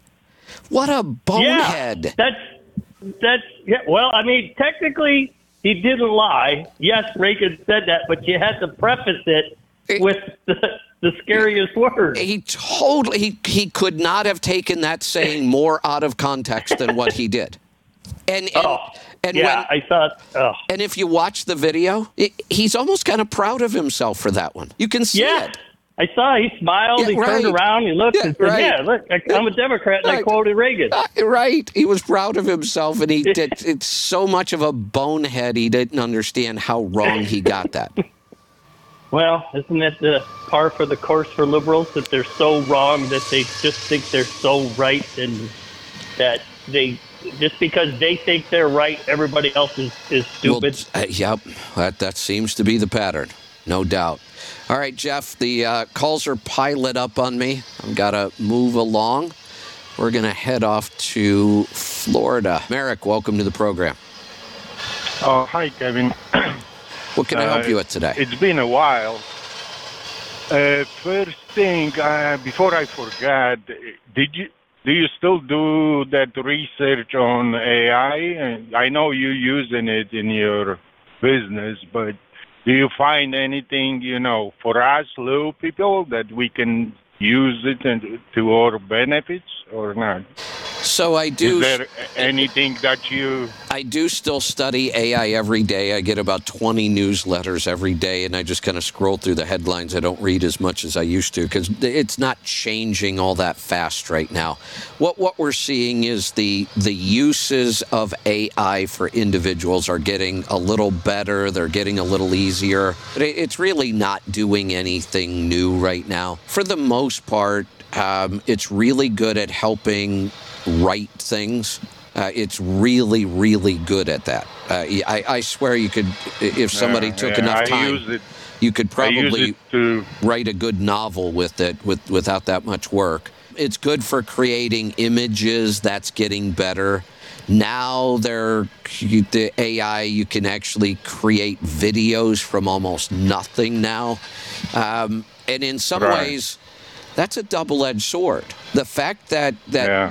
that AI can create realistic images and can create real videos and can clone anybody's voice, you will not be able to trust anything you see now. I- It is very possible you could go on to social media today, and if somebody wanted to, they would make a video of me saying anything they want me to say, and it would look like I really said Right. it. And it's going to and cause will be prosecuted. uh, it's going to cause all kinds of problems. Uh, it's going to be Yeah. a mess. So most of what I see out of AI right now, even though we're using it, and we like it. I, I wish it just didn't exist. I, I do not see it as a good No. thing at all. Yeah, a lot, lots of um, this latest technologies. I wish it won't exist, but I guess we gotta deal with it. You know, here here's the sad part. All of these technologies have a good side. They really do. The problem is Like everything. Yeah, the problem is it's the bad side that's going to get used a whole lot more. Yeah, yeah, that's right. So you don't really have anything for us as a. I really don't. can- it- I mean, I used it once actually. I I had a speeding ticket, and you know I used it for kind of because I didn't get the attorney, so I went to court, and uh, AI wrote the kind of explanation for me as a. oh, good. It, it- it was really good, you know. Yeah. I, I didn't Yeah. use it at court because I didn't see the judge. I didn't stand in front of him. I accept deal, Okay. You know, before Yeah. before. But I had it, you know, in case I will go to see the judge. But That was actually a good it was- creative use of AI. It, it is very good at Yes. writing things or rewriting things or improving the writing.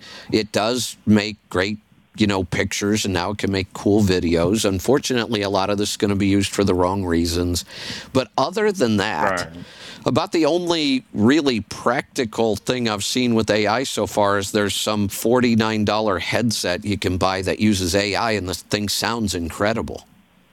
right, right. But other than that, I haven't seen a whole lot of really practical uses for AI yet. Okay. So I'm glad that you because you didn't talk about it for a while. So I thought I I, I was wondering if you Yeah, I well, find anything. if, if I was you know, finding, we counting on you. I know if I was things. if I was finding anything good, I'd be talking about it. And the reason I haven't talked about it is after that first initial, you know, 30 days or so, where where we were really it was rolling out and everybody was excited about it, and um, after that, nothing really much has changed except it's gotten so The confusing. Right. Here's the other part that's so Chat GPT was the big you know AI that got rolled out first. Then Google rolled out theirs and Microsoft has theirs and but what happens is all of these companies it, well Chat GPT for sure allows you to use their AI in your software if you want. So what we're seeing Yeah. is now, uh, not exaggerating, there are now thousands of AI websites. They're all using ChatGPT. It's just they put a different front end on them. And it's just a really, really confusing market right now. I have probably tried, not exaggerating, I bet I've signed up for 50 different AI writing services and canceled 49 of them because they all sucked. yeah. Yeah. So it's it's really just kind of a mess right now, honestly. Yeah. That's what I see too. I don't really do research, research like you do, but you know, I read, Yeah, uh, you know, head, headlines and Yeah, watch some videos that people talking about it. And, yeah, don't waste too much time on I it right actually, now. I, if you know, if it that- starts to get better, I'm I'll let you know. You know, stay away from everything. I mean, you know. Yeah. Well, if it start, Uh, if it starts to get better, I'll let you know. But right now, I'm I'm not seeing a whole lot to get all that excited about. Let's go to Florida. Matt, welcome. Good morning, Kevin. What's on your mind today? Um, a lot of things. yeah. uh, so, just this last call, AI, uh, something I just heard on a podcast this last week or within the last week or so.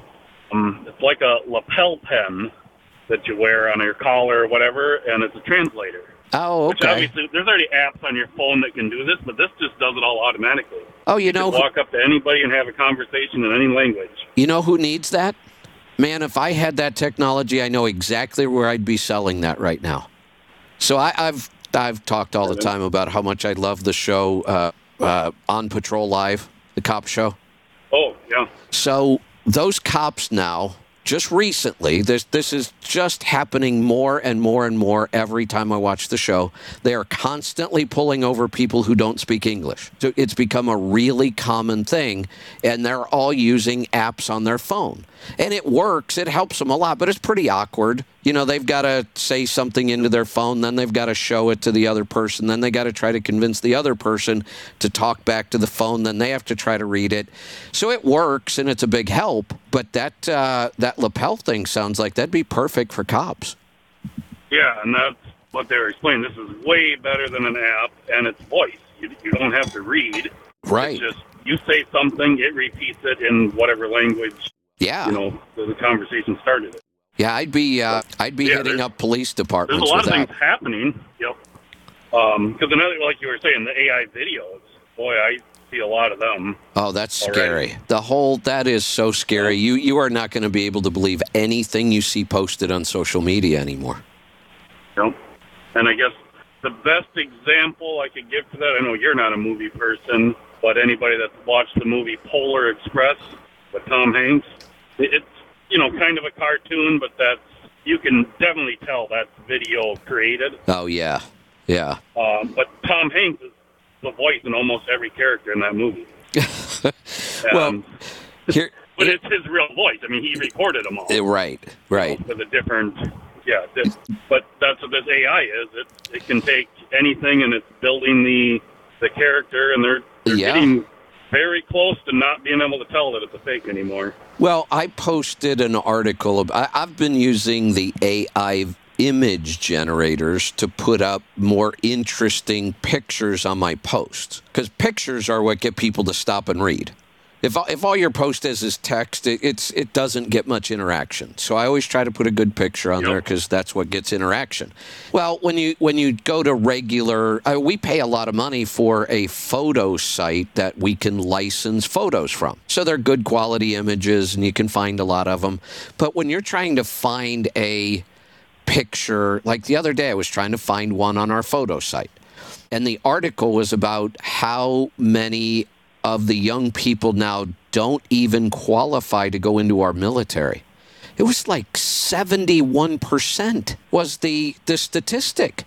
And I thought, wait a minute. Getting into the military is not that difficult. Their, their requirements are not tough at all. How, how can it be possible that 71% aren't qualifying today? It was either they were out of shape, they were undereducated. Like, how dumb do these people have to be? Um, or uh, past drug use or past felony convictions. So I was trying to find a picture that would portray people who, you know, a, a poor military, and there just wasn't one. I, I so I went to AI and I said, create this image for me, and I played around with it, and it took me three or four tries. But when I posted it, it was so real. People were actually commenting, "Oh, that person couldn't be in our military. Where where did that that can't be the US Army?" And I'm like, "Look at the uniforms. Of course it's not the US Army. It, AI made this picture." But even that had confused people. well I, and, and I remember there was a time I, I wasn't know, trying you to younger fool anybody. I just put it up because I I know that you get a lot more interaction when you have an interesting picture. I, I was not trying to, to say this is one of our soldiers. I mean, I thought it was obvious that it was generated by AI, but people can't tell. Yeah, I I don't remember when you, mentioned education. You know, as one of the reasons people can't get in the military. And I don't I think it was in the 80s, somewhere in there, that they changed it that you had to have a high school diploma or a, a GED equivalent. Right. Uh, but you know, before that, that was the fallback option. if you were failing in school, You went to the into military. military. Right. Or or if you were about to get in trouble with the law, they might give you an out and Yep. say, "Well, we won't put you in jail if you go into the military." We should probably go back to that. It seems better than what we have today. Our military scares me today. I, I cannot believe how yeah. poor uh, of shape our military is in now. Yep. So the uh, main reason I called was the uh, caller about investing and all that, and I mean, I'm not trying to talk him into doing anything different. I mean, I completely agree with everything you said during the call, but just to point a few things out. Right now, money market accounts are paying 5.3 percent. Oh, that's a good point. That's You're right. not even investing. That's, That's- just that's you completely safe. and it's completely safe. Yeah. Yeah, you can't- can't lose your money. can't lose any money, and as long as that interest rate stays that high, you'll continue to get that. That's a really good point. That's a good place to park some money right now. Yeah. Yep. And yeah, those they adjust. I mean, it adjusts basically every week or possibly every day. Right. Um, just whatever, whatever interest rates are doing. But yeah, the the S and P 500. No, you know we're cherry picking numbers here, but year to date, just this calendar year, 18.8 percent growth. Which is incredible. I mean, that is such a the- huge Where our return. economy is, yeah, that's unbelievable. Right, right. And that's kind of my point. And I don't know why more people don't talk about this, even like Dave Ramsey. Like, why do we even bother with an asset mix? Honestly, now the more I more I look at it, why do we bother telling people to be 60 40 or 70 30 or you should have some bonds or some money markets or why? I, I'm not sure that that's ever been good advice. Know?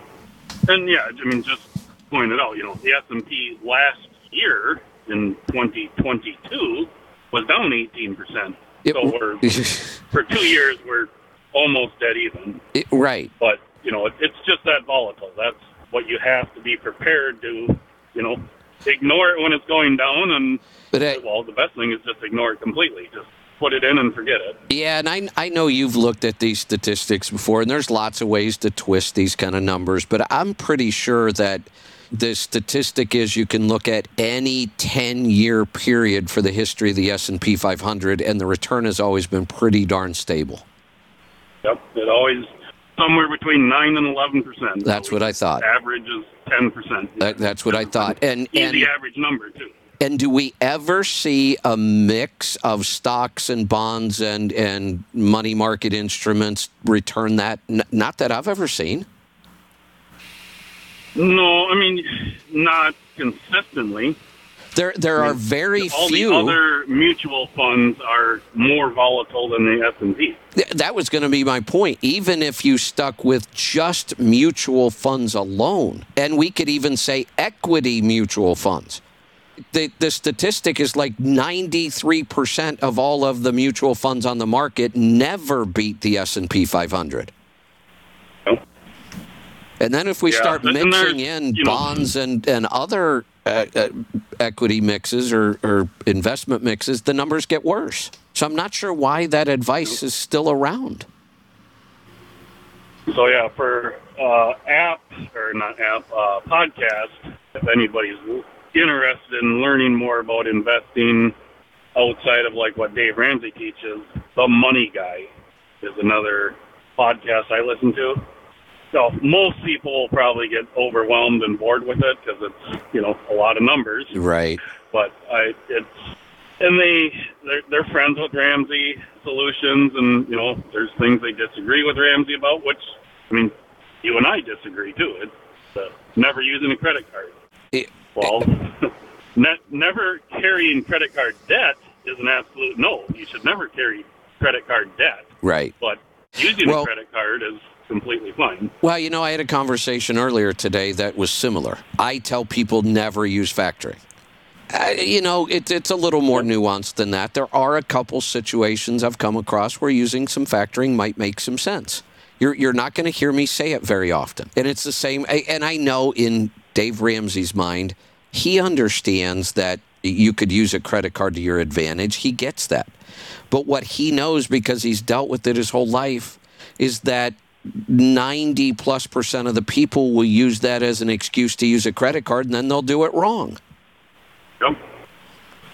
Yep, and same, you know, automobile loans, college debt. All of it, right, right. Not never, but it, it, most of the time it's never, It- and right. only in certain circumstances. It, it's so abused it- right. that that's that's why we have the problems we do. Because I mean, people go five hundred. I mean, and this is common. I can't believe how often I hear this: three, four, five hundred thousand dollars in student loan debt, and either they don't even have the degree, they never finished, or they're working a sixty thousand dollar a year job.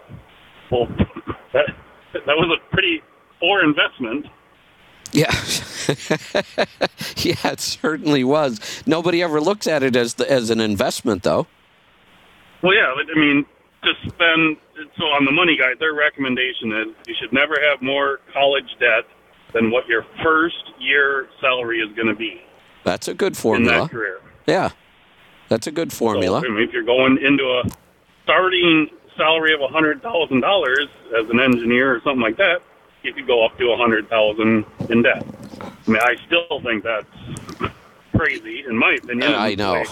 I've run my life, but you Yeah. know, So at least that's reasonable. let's go back because I'm not sure if I remember this. The the the the uh, theory of paying off your credit card starting with the um, smallest balance first, and I know I've taught that for a long time. That that's a Dave Ramsey thing, isn't it? Was he the one that started that? Yes, he pays them off in order of smallest balances. Yeah, because that it you- it creates momentum. Right. It, it's yeah, and I taught that too. And you open yourself up to the people that say, "No, that's a stupid idea. I can show you the math." But it's not math. Oh. Dave Ramsey never meant it to be math. I never meant it to be math. I get it. There's a way that you could pay off that debt and you would pay less overall, but it's not much usually. And I always agreed with him that emotional factor was so much more important than a couple points on the interest rate.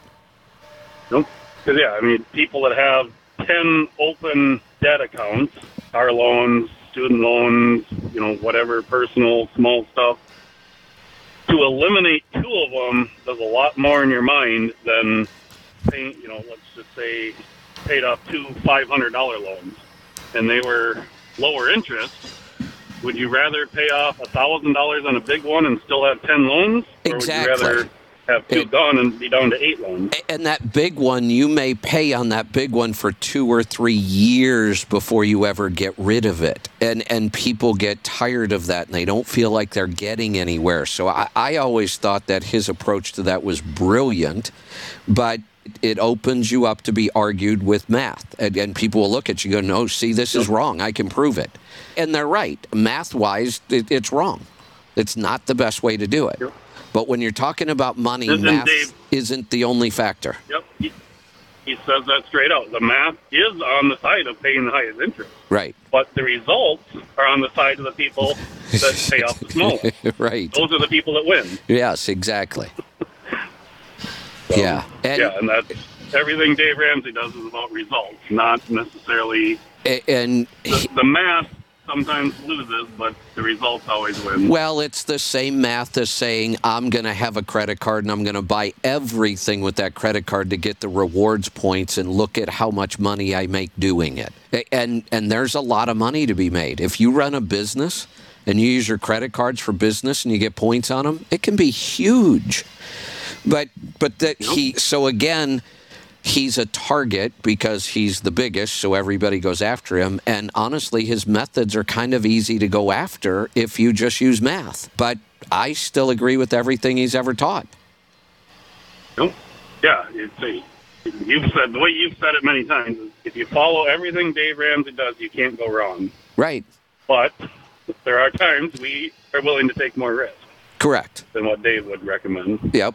Yep. And sometimes we'll win, and sometimes we'll lose.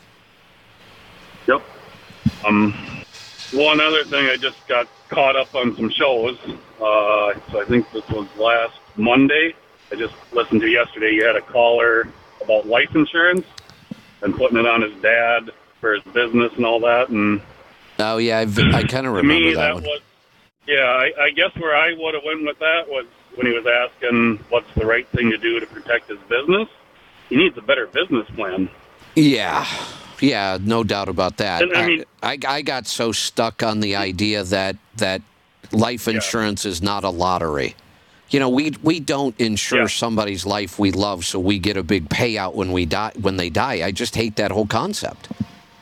And I'm not picking on him. I, I just he was asking Yeah. good questions, and it sounds like he has a really good business. You know, and he's just trying to protect some things. I get that.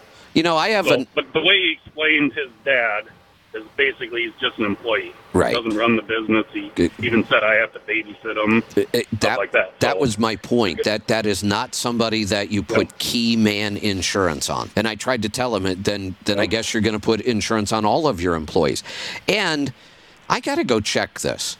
I didn't want to question it on the air, but I, do not believe he made the statement that he could insure anybody's life without their permission. I don't think you can do that, can you? Not that I know of, but I I don't know for sure. I can't say one way or the other. Well, I don't. I don't like to make statements unless I know for sure. But I, I, I've studied insurance quite a bit, and uh, that's not possible. I, I and it shouldn't be. Uh, uh, There's a spouse can't even do it. You can't put insurance on your spouse without your spouse knowing it and signing for it. As far as I know. He, yeah, because it does have to be signed for. Yeah, I the only ones I know are kids and minors. I mean that makes sense. And and you and- made the and statement on that call that insuring your children is some of the dumbest stuff. Which I, I almost think Oh. it's criminal. It's what a horrible idea. well, I would say there are some circumstances that make sense. The way it's all sold is completely wrong. I, I'll agree with that. Well, but for a very young couple just starting out, you get a rider on your own insurance, your own life insurance policy to cover your kids for ten to twenty thousand dollars, and that'll cover you know funeral expenses. If it's funeral and taking some expenses, that's fine. work. Yeah, if it's funeral expenses, I get it, but not not big payout kind of policies. Here's another reason that's always in the back of my mind, and I know I'm a little biased about this because I watch and I read so many crime shows. I don't want anybody having some incentive to bump me off, and it happens a lot more than you might think. Angie and I just had this conversation, and I'll, I'll leave let you weigh in on the decision I'm making right now. So I have a three hundred thousand dollar policy, a fifteen year that expires in a week and a half. Now I have the option to keep extending it, Right. and of course the rate is going to be way higher, and the rate's going to continue to go up. It's going to be a quarterly, so I buy three months at a time. so my current life insurance value with this one included is Hey, one hey Matt, four Matt. million. You don't have to tell me the rest of the story. I already have an answer for you. Can, can, can, Cancel all of your life insurance because she said you're going in the wood chopper.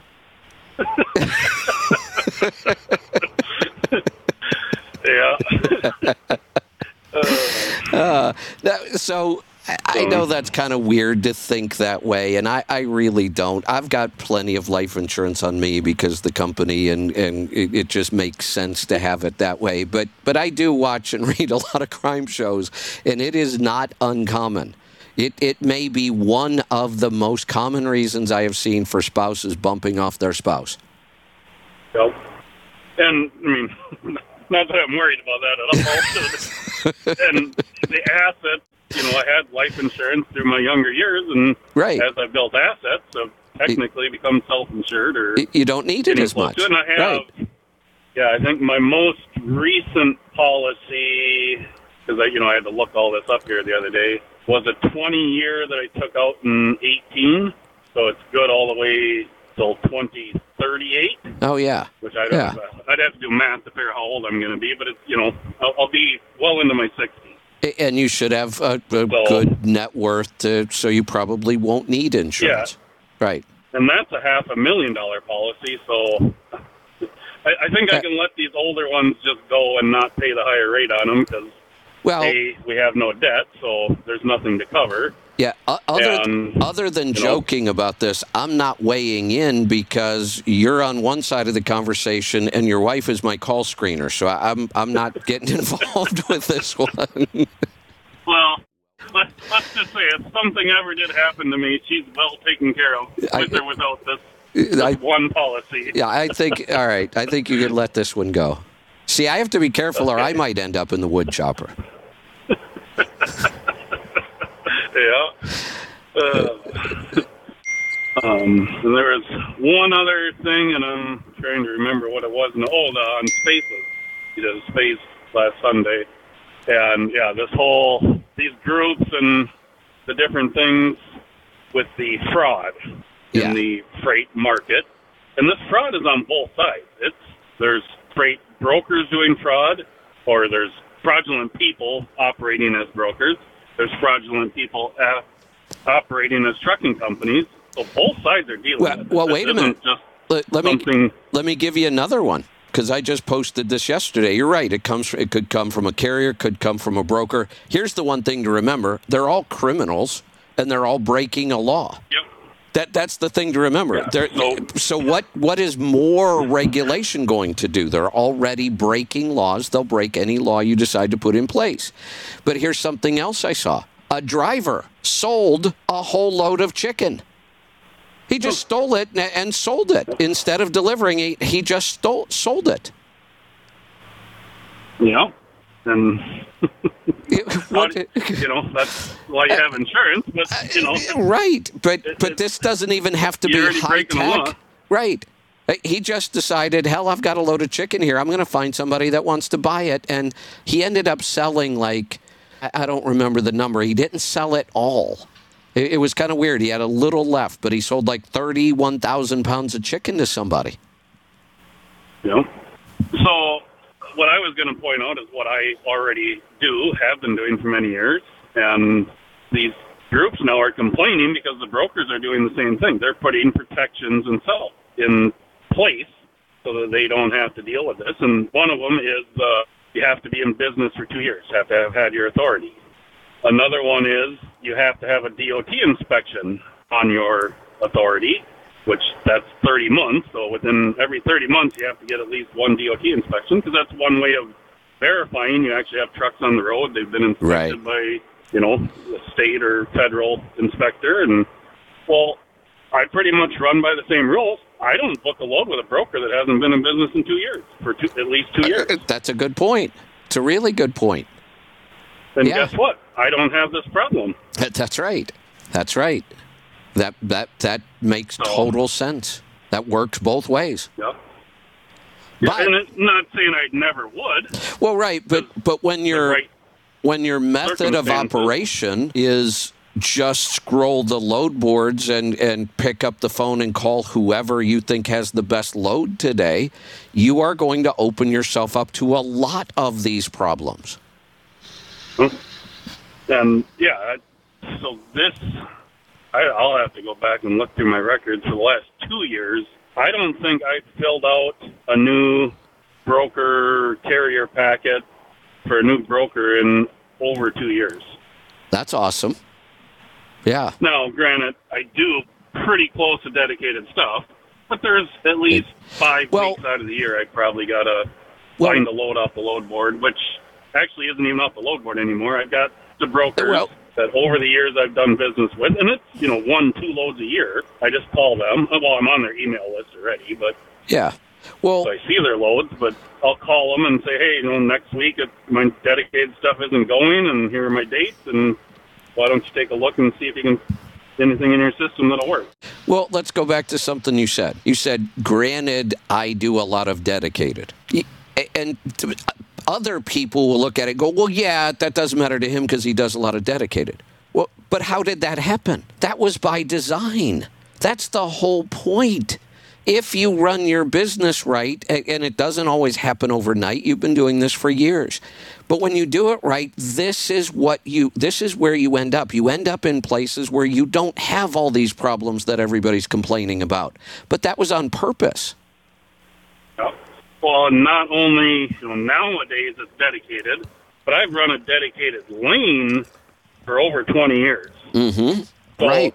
even if I had none of my regular contacts had a load, and I'm trying to book a load in my lane I've been running for 20 years with a brand new broker, never heard of, they're, they're new in business, but I'm going to know the shipper and receiver because I, I know almost all the freight running in this lane Right. in a reefer. So if it's big dedicated customer that they just picked up, well, I know that customer. Correct. So I know that freight is, you know, around all the time. They pay their bills, so the broker, you know, would be somebody be willing to take a risk on. And I also think it's interesting that you run a lane that is the lane we use as the example almost every time of a bad freight lane getting out of Florida. But you've done that for 20 years and you've been wildly successful at it and you get better and better at it every year.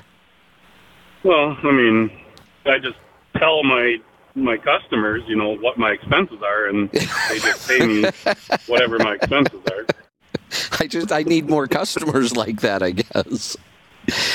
Well, Uh, that would right. be a very a very bad business decision on my point because this year I now am up over a dollar a mile in expenses. But typically I've been under a dollar a mile for most of my career.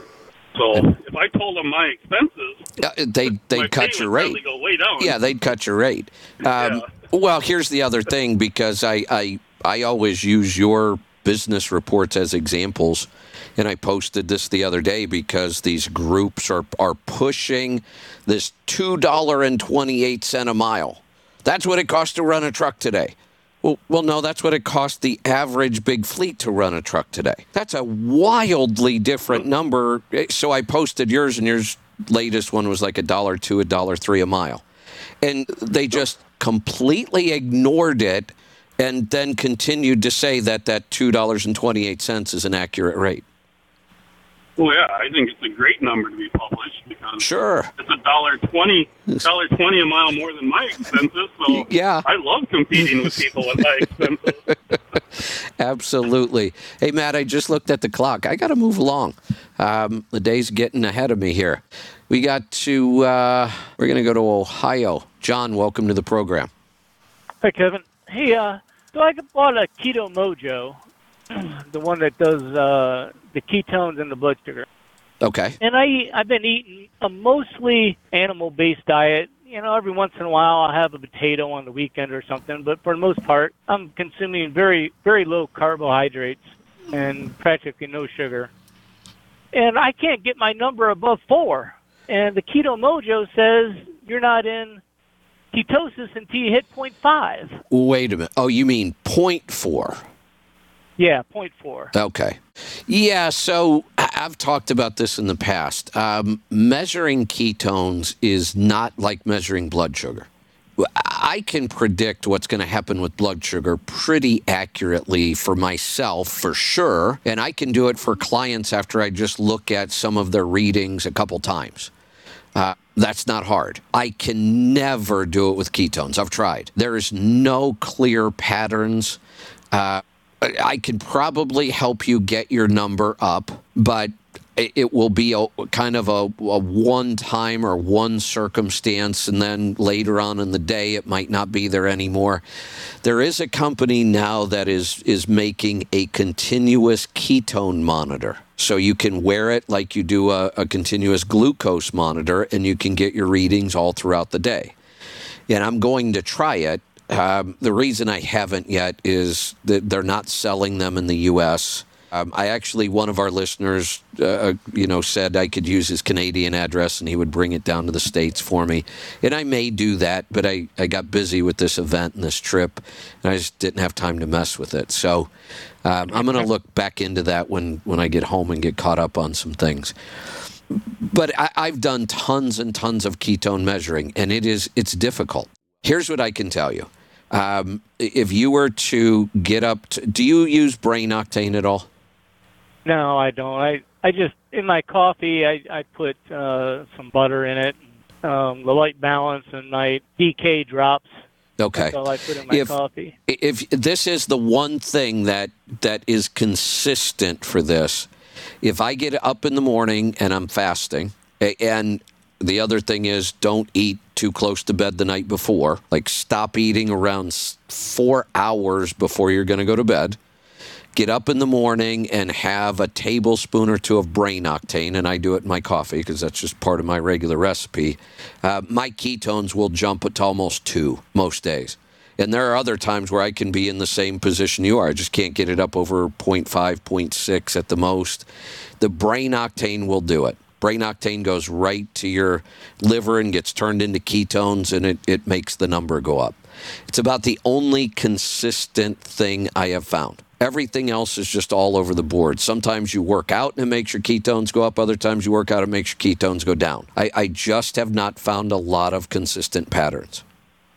What you will yeah, I, w- since when I've, I when I've I had the keto mojo, when I find somebody who just can't get into nutritional ketosis at all, what they probably need to do is some fasting. And make sure Uh, you're sorry, you getting up. plenty You of have to do what? fasting. Fasting. And you have to make sure you're eating plenty of good fat. Well, like so, like this, I haven't been, I haven't even been to point five. The times that I've tested so far in the last, I don't know, roughly two weeks. Well, that's what I mean. you're, Um, you're not getting into nutritional ketosis. Two things you you three. I gave you the the brain octane that does it almost every time. Fasting will usually help, and making sure you're eating enough good fats. Okay, so when you like, I ate it last night at five o'clock, and I didn't eat until ten o'clock this morning, and I tested just before I ate, and I was at point two. I, I, I wish I had a better answer for you. I don't. I don't know why. and my blood sugar was 95. try the brain octane and see if it works. Yeah. And other than that, uh, hopefully, right. when I, if I ever do get a continuous ketone monitor, maybe I'll learn more. Uh, but I've even talked with, you know, the the CEO of of um, the, the meter you're using. I just drew a blank, and and it, it- there's just not a lot of good science on this. Our body can use ketones differently, so sometimes we're actually producing them, but we're using them faster than we can measure them.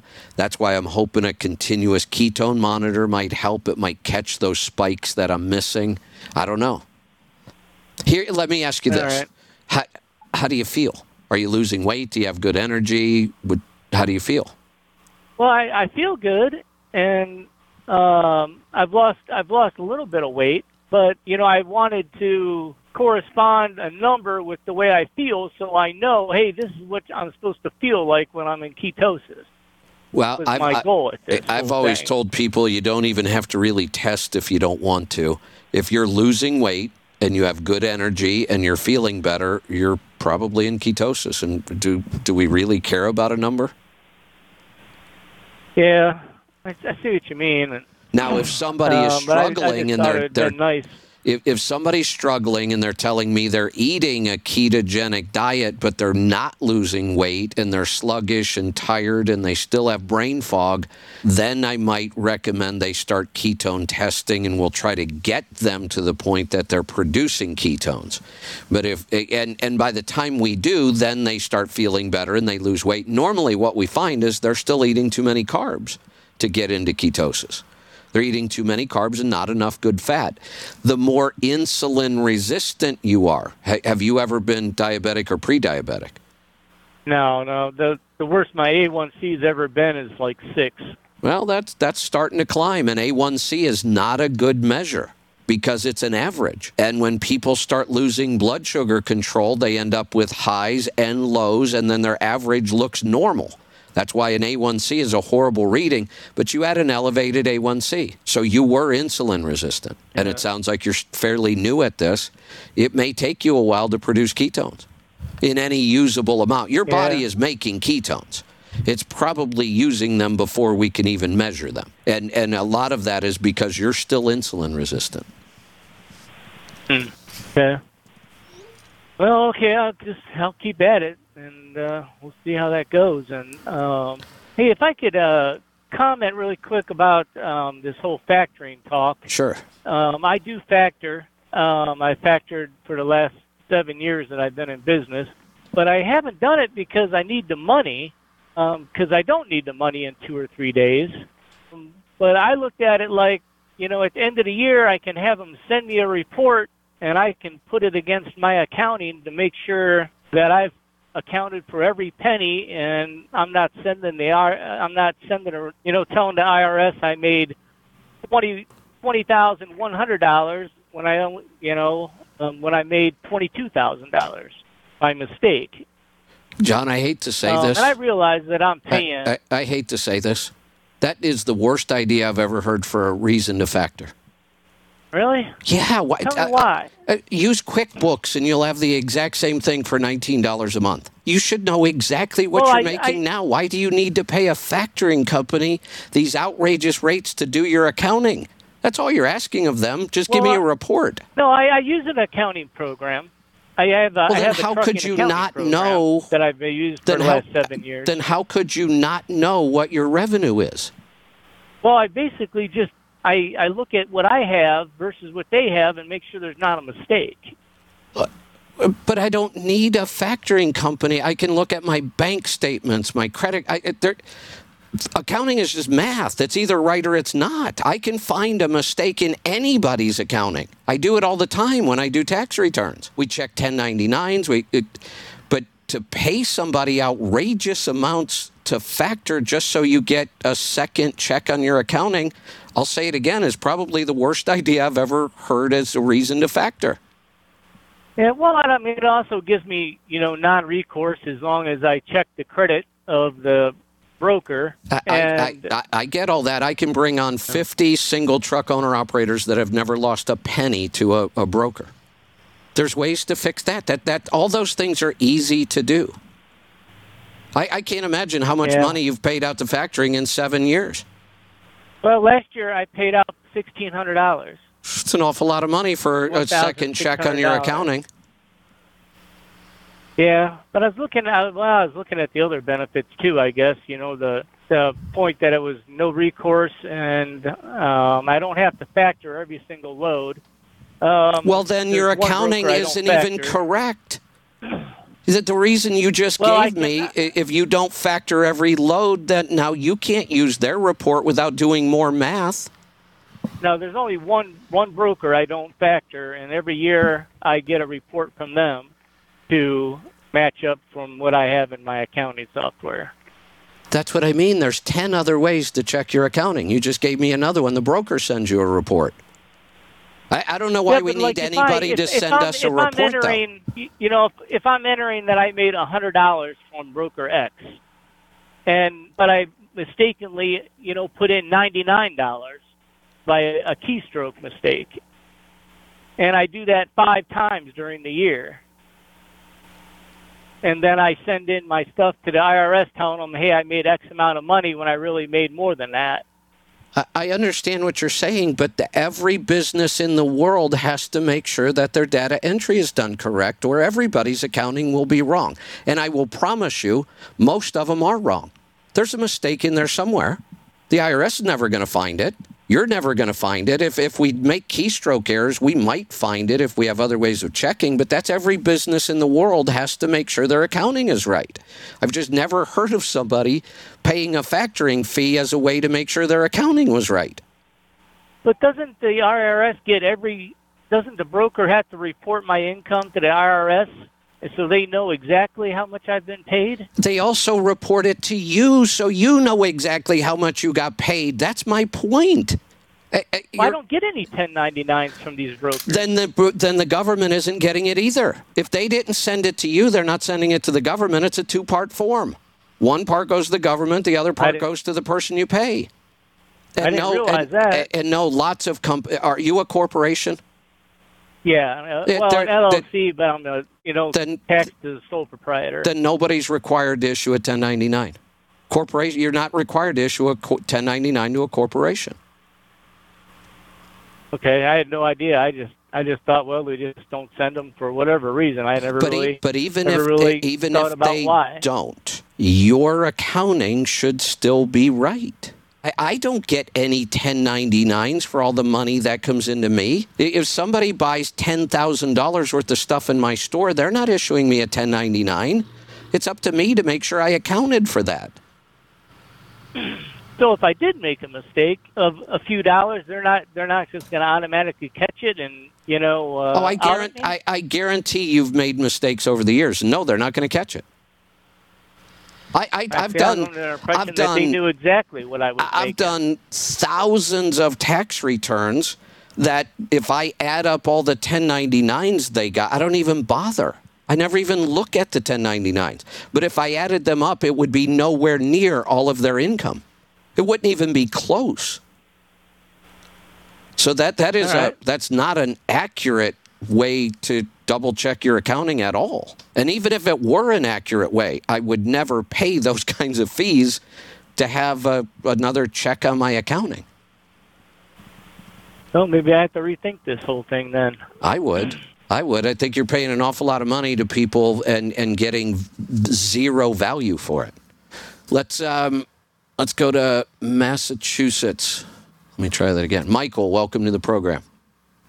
Hello, Kevin. Uh, I just I just called to let you know I got an interesting call from a telemarketer yesterday, which I normally don't answer, but I was waiting for a call, and it was a female voice. Asked me a bunch of questions, tried to sell me life insurance, Okay. and spoke very good English. And I, I try to always get telemarketers to come off the script Right. Right. and I could tell by the way this this person was talking to me, they were almost felt like they were following the script. But I asked, I eventually figured out it was AI, and I asked the tough questions. I asked if this AI program, if they could use a male voice, and they said sometimes they do. I also asked it how many languages it could speak, and it ran down the whole list, which was almost every single one. And I had it speak in Vietnamese on speakerphone because my girlfriend's Vietnamese, and she laughed when the AI program was speaking because she said it's not Vietnamese. Really? And then the yes, and the the important question I asked was, um, "Do you wish you were human?" And it couldn't answer that. I asked it if it had a criminal record, and it couldn't answer that. Wow. And then I asked it if it could end if it could end the call, and it said no, it cannot. Wow. And then uh, basically, for 20 minutes, I was asking all kinds of questions. What's your favorite color? What color is the sky? Where are you located? Can you give me the GPS coordinates you're at? And it kept kind of dancing around all of it. And then finally, after 20 minutes of this, it went completely silent, but it would not end the call. That's interesting. I hadn't even thought about that, but I, I could absolutely see how that's happening right now. Yeah, and and AI, it, it's it is pretty incredible what it can do. You were able to trip it up pretty easily, um, but but that's that's kind of scary that we're already at that point. And then I spoke to a friend of mine who's a uh, who's a prepper about it, and she suggested that the AI program would record my voice and clone it. And I said, "Oh my God, I didn't even think of that when I was on the phone." Well, e- even if you think about it, how are we ever going to stop it? Exactly. I, And, uh, if they if they want to clone our voice, they're going to clone our voice. Exactly, exactly. So I just thought it was interesting, and it was the first time it happened to me. I, and you guys were talking about. it. I thought I'd share it with you, and I just wanted to end with. Every time you announce Paul's call, I try to yell "Howdy" before he does. there, you- there you go. I think that's That- uh, thanks for the heads up on the AI. You know, I hadn't thought about that yet, but I'm not surprised that it's already being used for that. Wow. Oh, it is a scary time. That's all I can say. All right, uh, I'm going to take the final call of the day. We're going to wrap this up. We're going to go north of the border to BC. Colin, welcome. Hey, how are you doing today? Good. What's on your mind? I got a couple compliments. We'll kind of go rapid fire, and I'll jump through this. Uh, the last one will be about life insurance on my children, but the first one, the guy that called, I've never used the Keto Mojo, but when I felt like I couldn't get into ketosis, like I wasn't losing weight, I was still having brain fog. I thought I was doing everything good. He said two key words: I'm not eating too many carbs, and I'm pretty low on sugar. Two words, which means nothing because we don't know. I found myself if I could go multiple days, like three, four days in a row, I'd literally have one meal. I was down to like nine grams of carbs a day using an app. Huge difference. The book Keto Clarity opened up a lot of that. Like to get 80% fat, I was pouring like a quarter cup of olive oil with steak and four tablespoons of sour cream and two tablespoons. Like 80% of fat is a huge number. It is. And until you realize that, you might only be getting 20% of fat and 70% protein, which that doesn't work. So That's a good point. actually use an app, you know, in your phone before your mouth. If he gets those numbers really low, like get under 20 grams of carbs multiple days, he'll probably see a huge difference. Um, You know, before you go on to your next one, other? I had Good. one. Of, Yeah, before you go on, to, I'll give you a minute to think about it. Um, you know, I've had a couple calls today that point out why I'm doing the group coaching. I, I want to get deeper and help people more, and it's almost impossible on the air like we are. Like Matt had some great things I should have added to that call on on um, pi- finance and retirement and investments. Um, this is a great point you just made about this. You know, in, in the the quick pace radio show, I got a couple minutes on each call, and I take more time than I used to, but I. I there's just not enough time for my brain to process all those possibilities. oh, exactly. But that was a good book, Keto Clarity. It like it line Hey. it answers so many of those the questions he said. They're right in the book. It's pretty simple. It's a You- pretty short on Audible, but uh, are you- that's the biggest thing. Is you said it. The fat number has to be really high. Are, are you aware of what happened to the author of that book? I have no idea. No, That was Jimmy Moore, right? they killed Keto him Clarity. for talking too much. Keto Clarity. Did he suicide himself? Um, no. Um, the story might be better if that was what happened. Um, turns he's in prison. Um, turns out he was a child molester. Really? Oh, I know. We had him at a speaker at, at our CMC a long time ago. wow. That's uh. Well, the info in the book is still valid. Uh, That's what I've said too. It was a great book, and and honestly, most of the information in the book came from doctors. I love the way he wrote that book. He he interviewed. yeah, a- all everything was backed up, lots Right. of names and stuff in there. I really like that Right. one. Uh, so the other point, the thing about insurance on my kids, my kids now are 16 and 11. They both have a hundred thousand dollars coverage. It's not going to be life changing income, but guess what? If something happens to my kids, I can't go back to work in five days like the bank wants you to because I have a payment to make. I, I I can't even fathom what life would look like with, and so it would allow me to be home with my wife and figure out how life was. Um, and it also converts on their 18th birthday. It becomes their money, and it would actually turn into a retirement income or life insurance for them. So potentially, So- like it'll be like 60 some years. I would have paid into it, or they will eventually, where you know So- they'll have a big chunk sitting there for retirement. So that's kind of how we looked at ours. It's not for a big payout at the time, um, and I actually think the company we went through that was their max. They only, I think they only allowed a hundred thousand on the kids. Well, they they do that So for a reason. that's how I look Yeah. at that. So let me. I want to comment on that. But- so I love your reason. That one actually makes sense to me. I could see that as a legitimate reason to have it, but I heard something else that I'm going to push back on. Sounds like these are some variation of a whole life policy.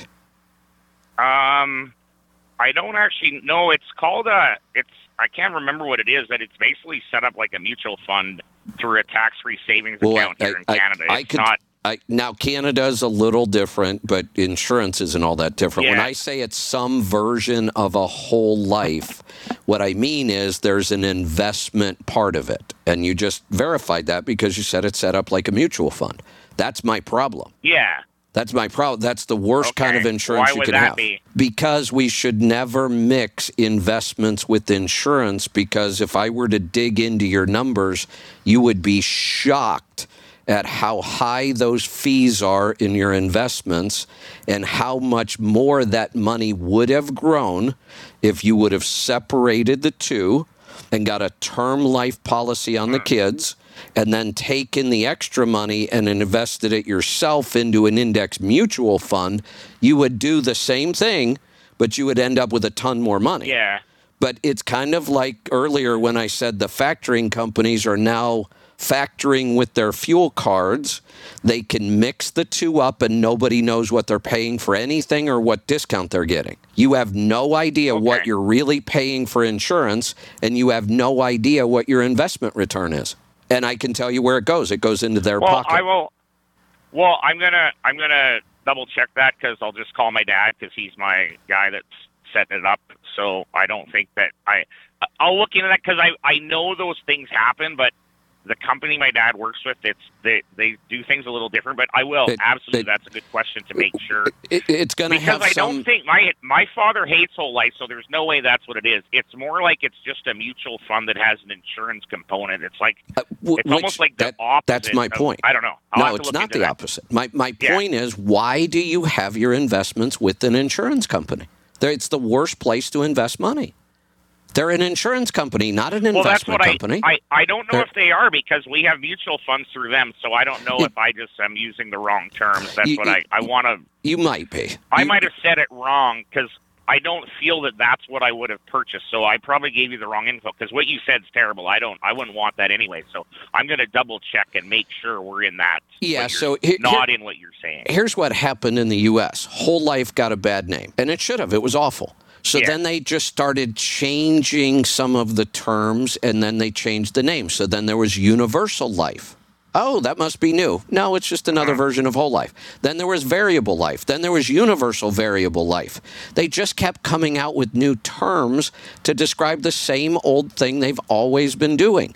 The insurance company wants your investment money. And my take is hell no, you're an insurance company. You'll get my premiums. If somebody dies, I'll get the payout. My investment money is going with my investment company, not with my insurance company. So I don't yeah, care yeah, what the what they call it or what the terms are. It, it, it's like asking your your truck repair shop to also be your dentist. That doesn't make any sense. Insurance and, Mm-hmm. Yeah, and I'm investments are my dentist too two- lately. Yeah, insurance and investments are two completely different products. Hmm Yeah. So I don't like any policy that that rem- that where an insurance company is holding my investment money. Yeah. I had a third thing, and I don't remember what it was. I should have wrote a note, but I was driving. So, um, anyways. Oh, I, I thought. Oh, I have a cell booster in my truck now, and I'm in the same area I normally lose you, so it held up good today. the the cell boosters are actually pretty darn nice. They work. Yeah, it's uh, I have um. Do you have a Wilson? I called in before about how my mileage has increased and how my boss likes to take care of me, and so I told him about this booster. And then when I realized that it was eight hundred dollars, I'm like, "Oh, maybe you don't want to buy this." The other Oh, guys you've got a good one. one. He's like, "Well, the other guys can't get, the other guys can't get one." Yeah, I got a WeBoost. Um, Oh, yeah. Reach OTR. It was about eight hundred bucks. Um, it's increased my coverage, I'd say, by maybe eighty percent Wow. probably. There's certain areas I travel in where there's no like when I get out. Um, if you wanted to look on a map out by Jasper, Alberta, you end up in the mountains where you're completely surrounded. So there's no single bleeding into boost, and there's little sections. But I used to go two, three hours with no signal, and now it's down to like 20, 30 minute spots where I don't have anything. excellent. So yeah, Yeah, it's Uh, it's called WeBoost. I tested We WeBoost. Boost in Reach OTR. Yeah, it's uh, it's the only one I've ever had that did anything. Yeah, I they reached out to me. I've had other boosters in my truck. Smooth Talker was another one. It never did anything. It was I don't know what the point was. So. Yeah, I can't remember if WeBoost had something to do with Wilson or if they were bought by Wilson or because I know I tested Wilson and theirs worked, and then WeBoost sent me um, a couple systems and I put them in our, our show trailer and it worked in there. So uh, yeah, it was a it was Mm-hmm. a significant difference. You could tell. Radio. Um, I don't remember what the other thing. Maybe I'll get it another day and I'll call in. But uh, yeah, great show today, and we'll talk to you later. All right. Thanks for the call. Um, Matt just uh, sent me a text that the new term, I haven't seen this one either, is indexed whole life. And they are using index funds. That sounds good. But the fees, the fees are the problem. And they will make this so complicated, it's too hard to pull out the fees. I just, uh, I'm a real stickler on that. Now, this is hard when it's your father who's the insurance agent. He sold it to you, but um, I just have a real problem with this. I think it's a bad idea. All right, we are going to wrap this up. Boy, I feel good. Our uh, our phone technology did not give us a single problem today. I have a couple little things I can go in and tweak and make a little smoother, but um, I think if I can keep my my Starlink dish working till I get home and get a new one, I think we're going to be okay. I think we won't. Uh, we won't be struggling with so many technical issues. We will. Oh, we're not doing rolling toe today because I didn't have time um, to get the Beckett's up to speed on this new system. They would have to run this themselves. Uh, so no rolling toe today. We do have the coaching call coming up in. Holy cow! It's an hour. Um, I think I missed an appointment. I let my show run too long. Oh well. Um, we will see you back here tomorrow. Be safe, be profitable, be fit and healthy. Always do the hard work and master the journey.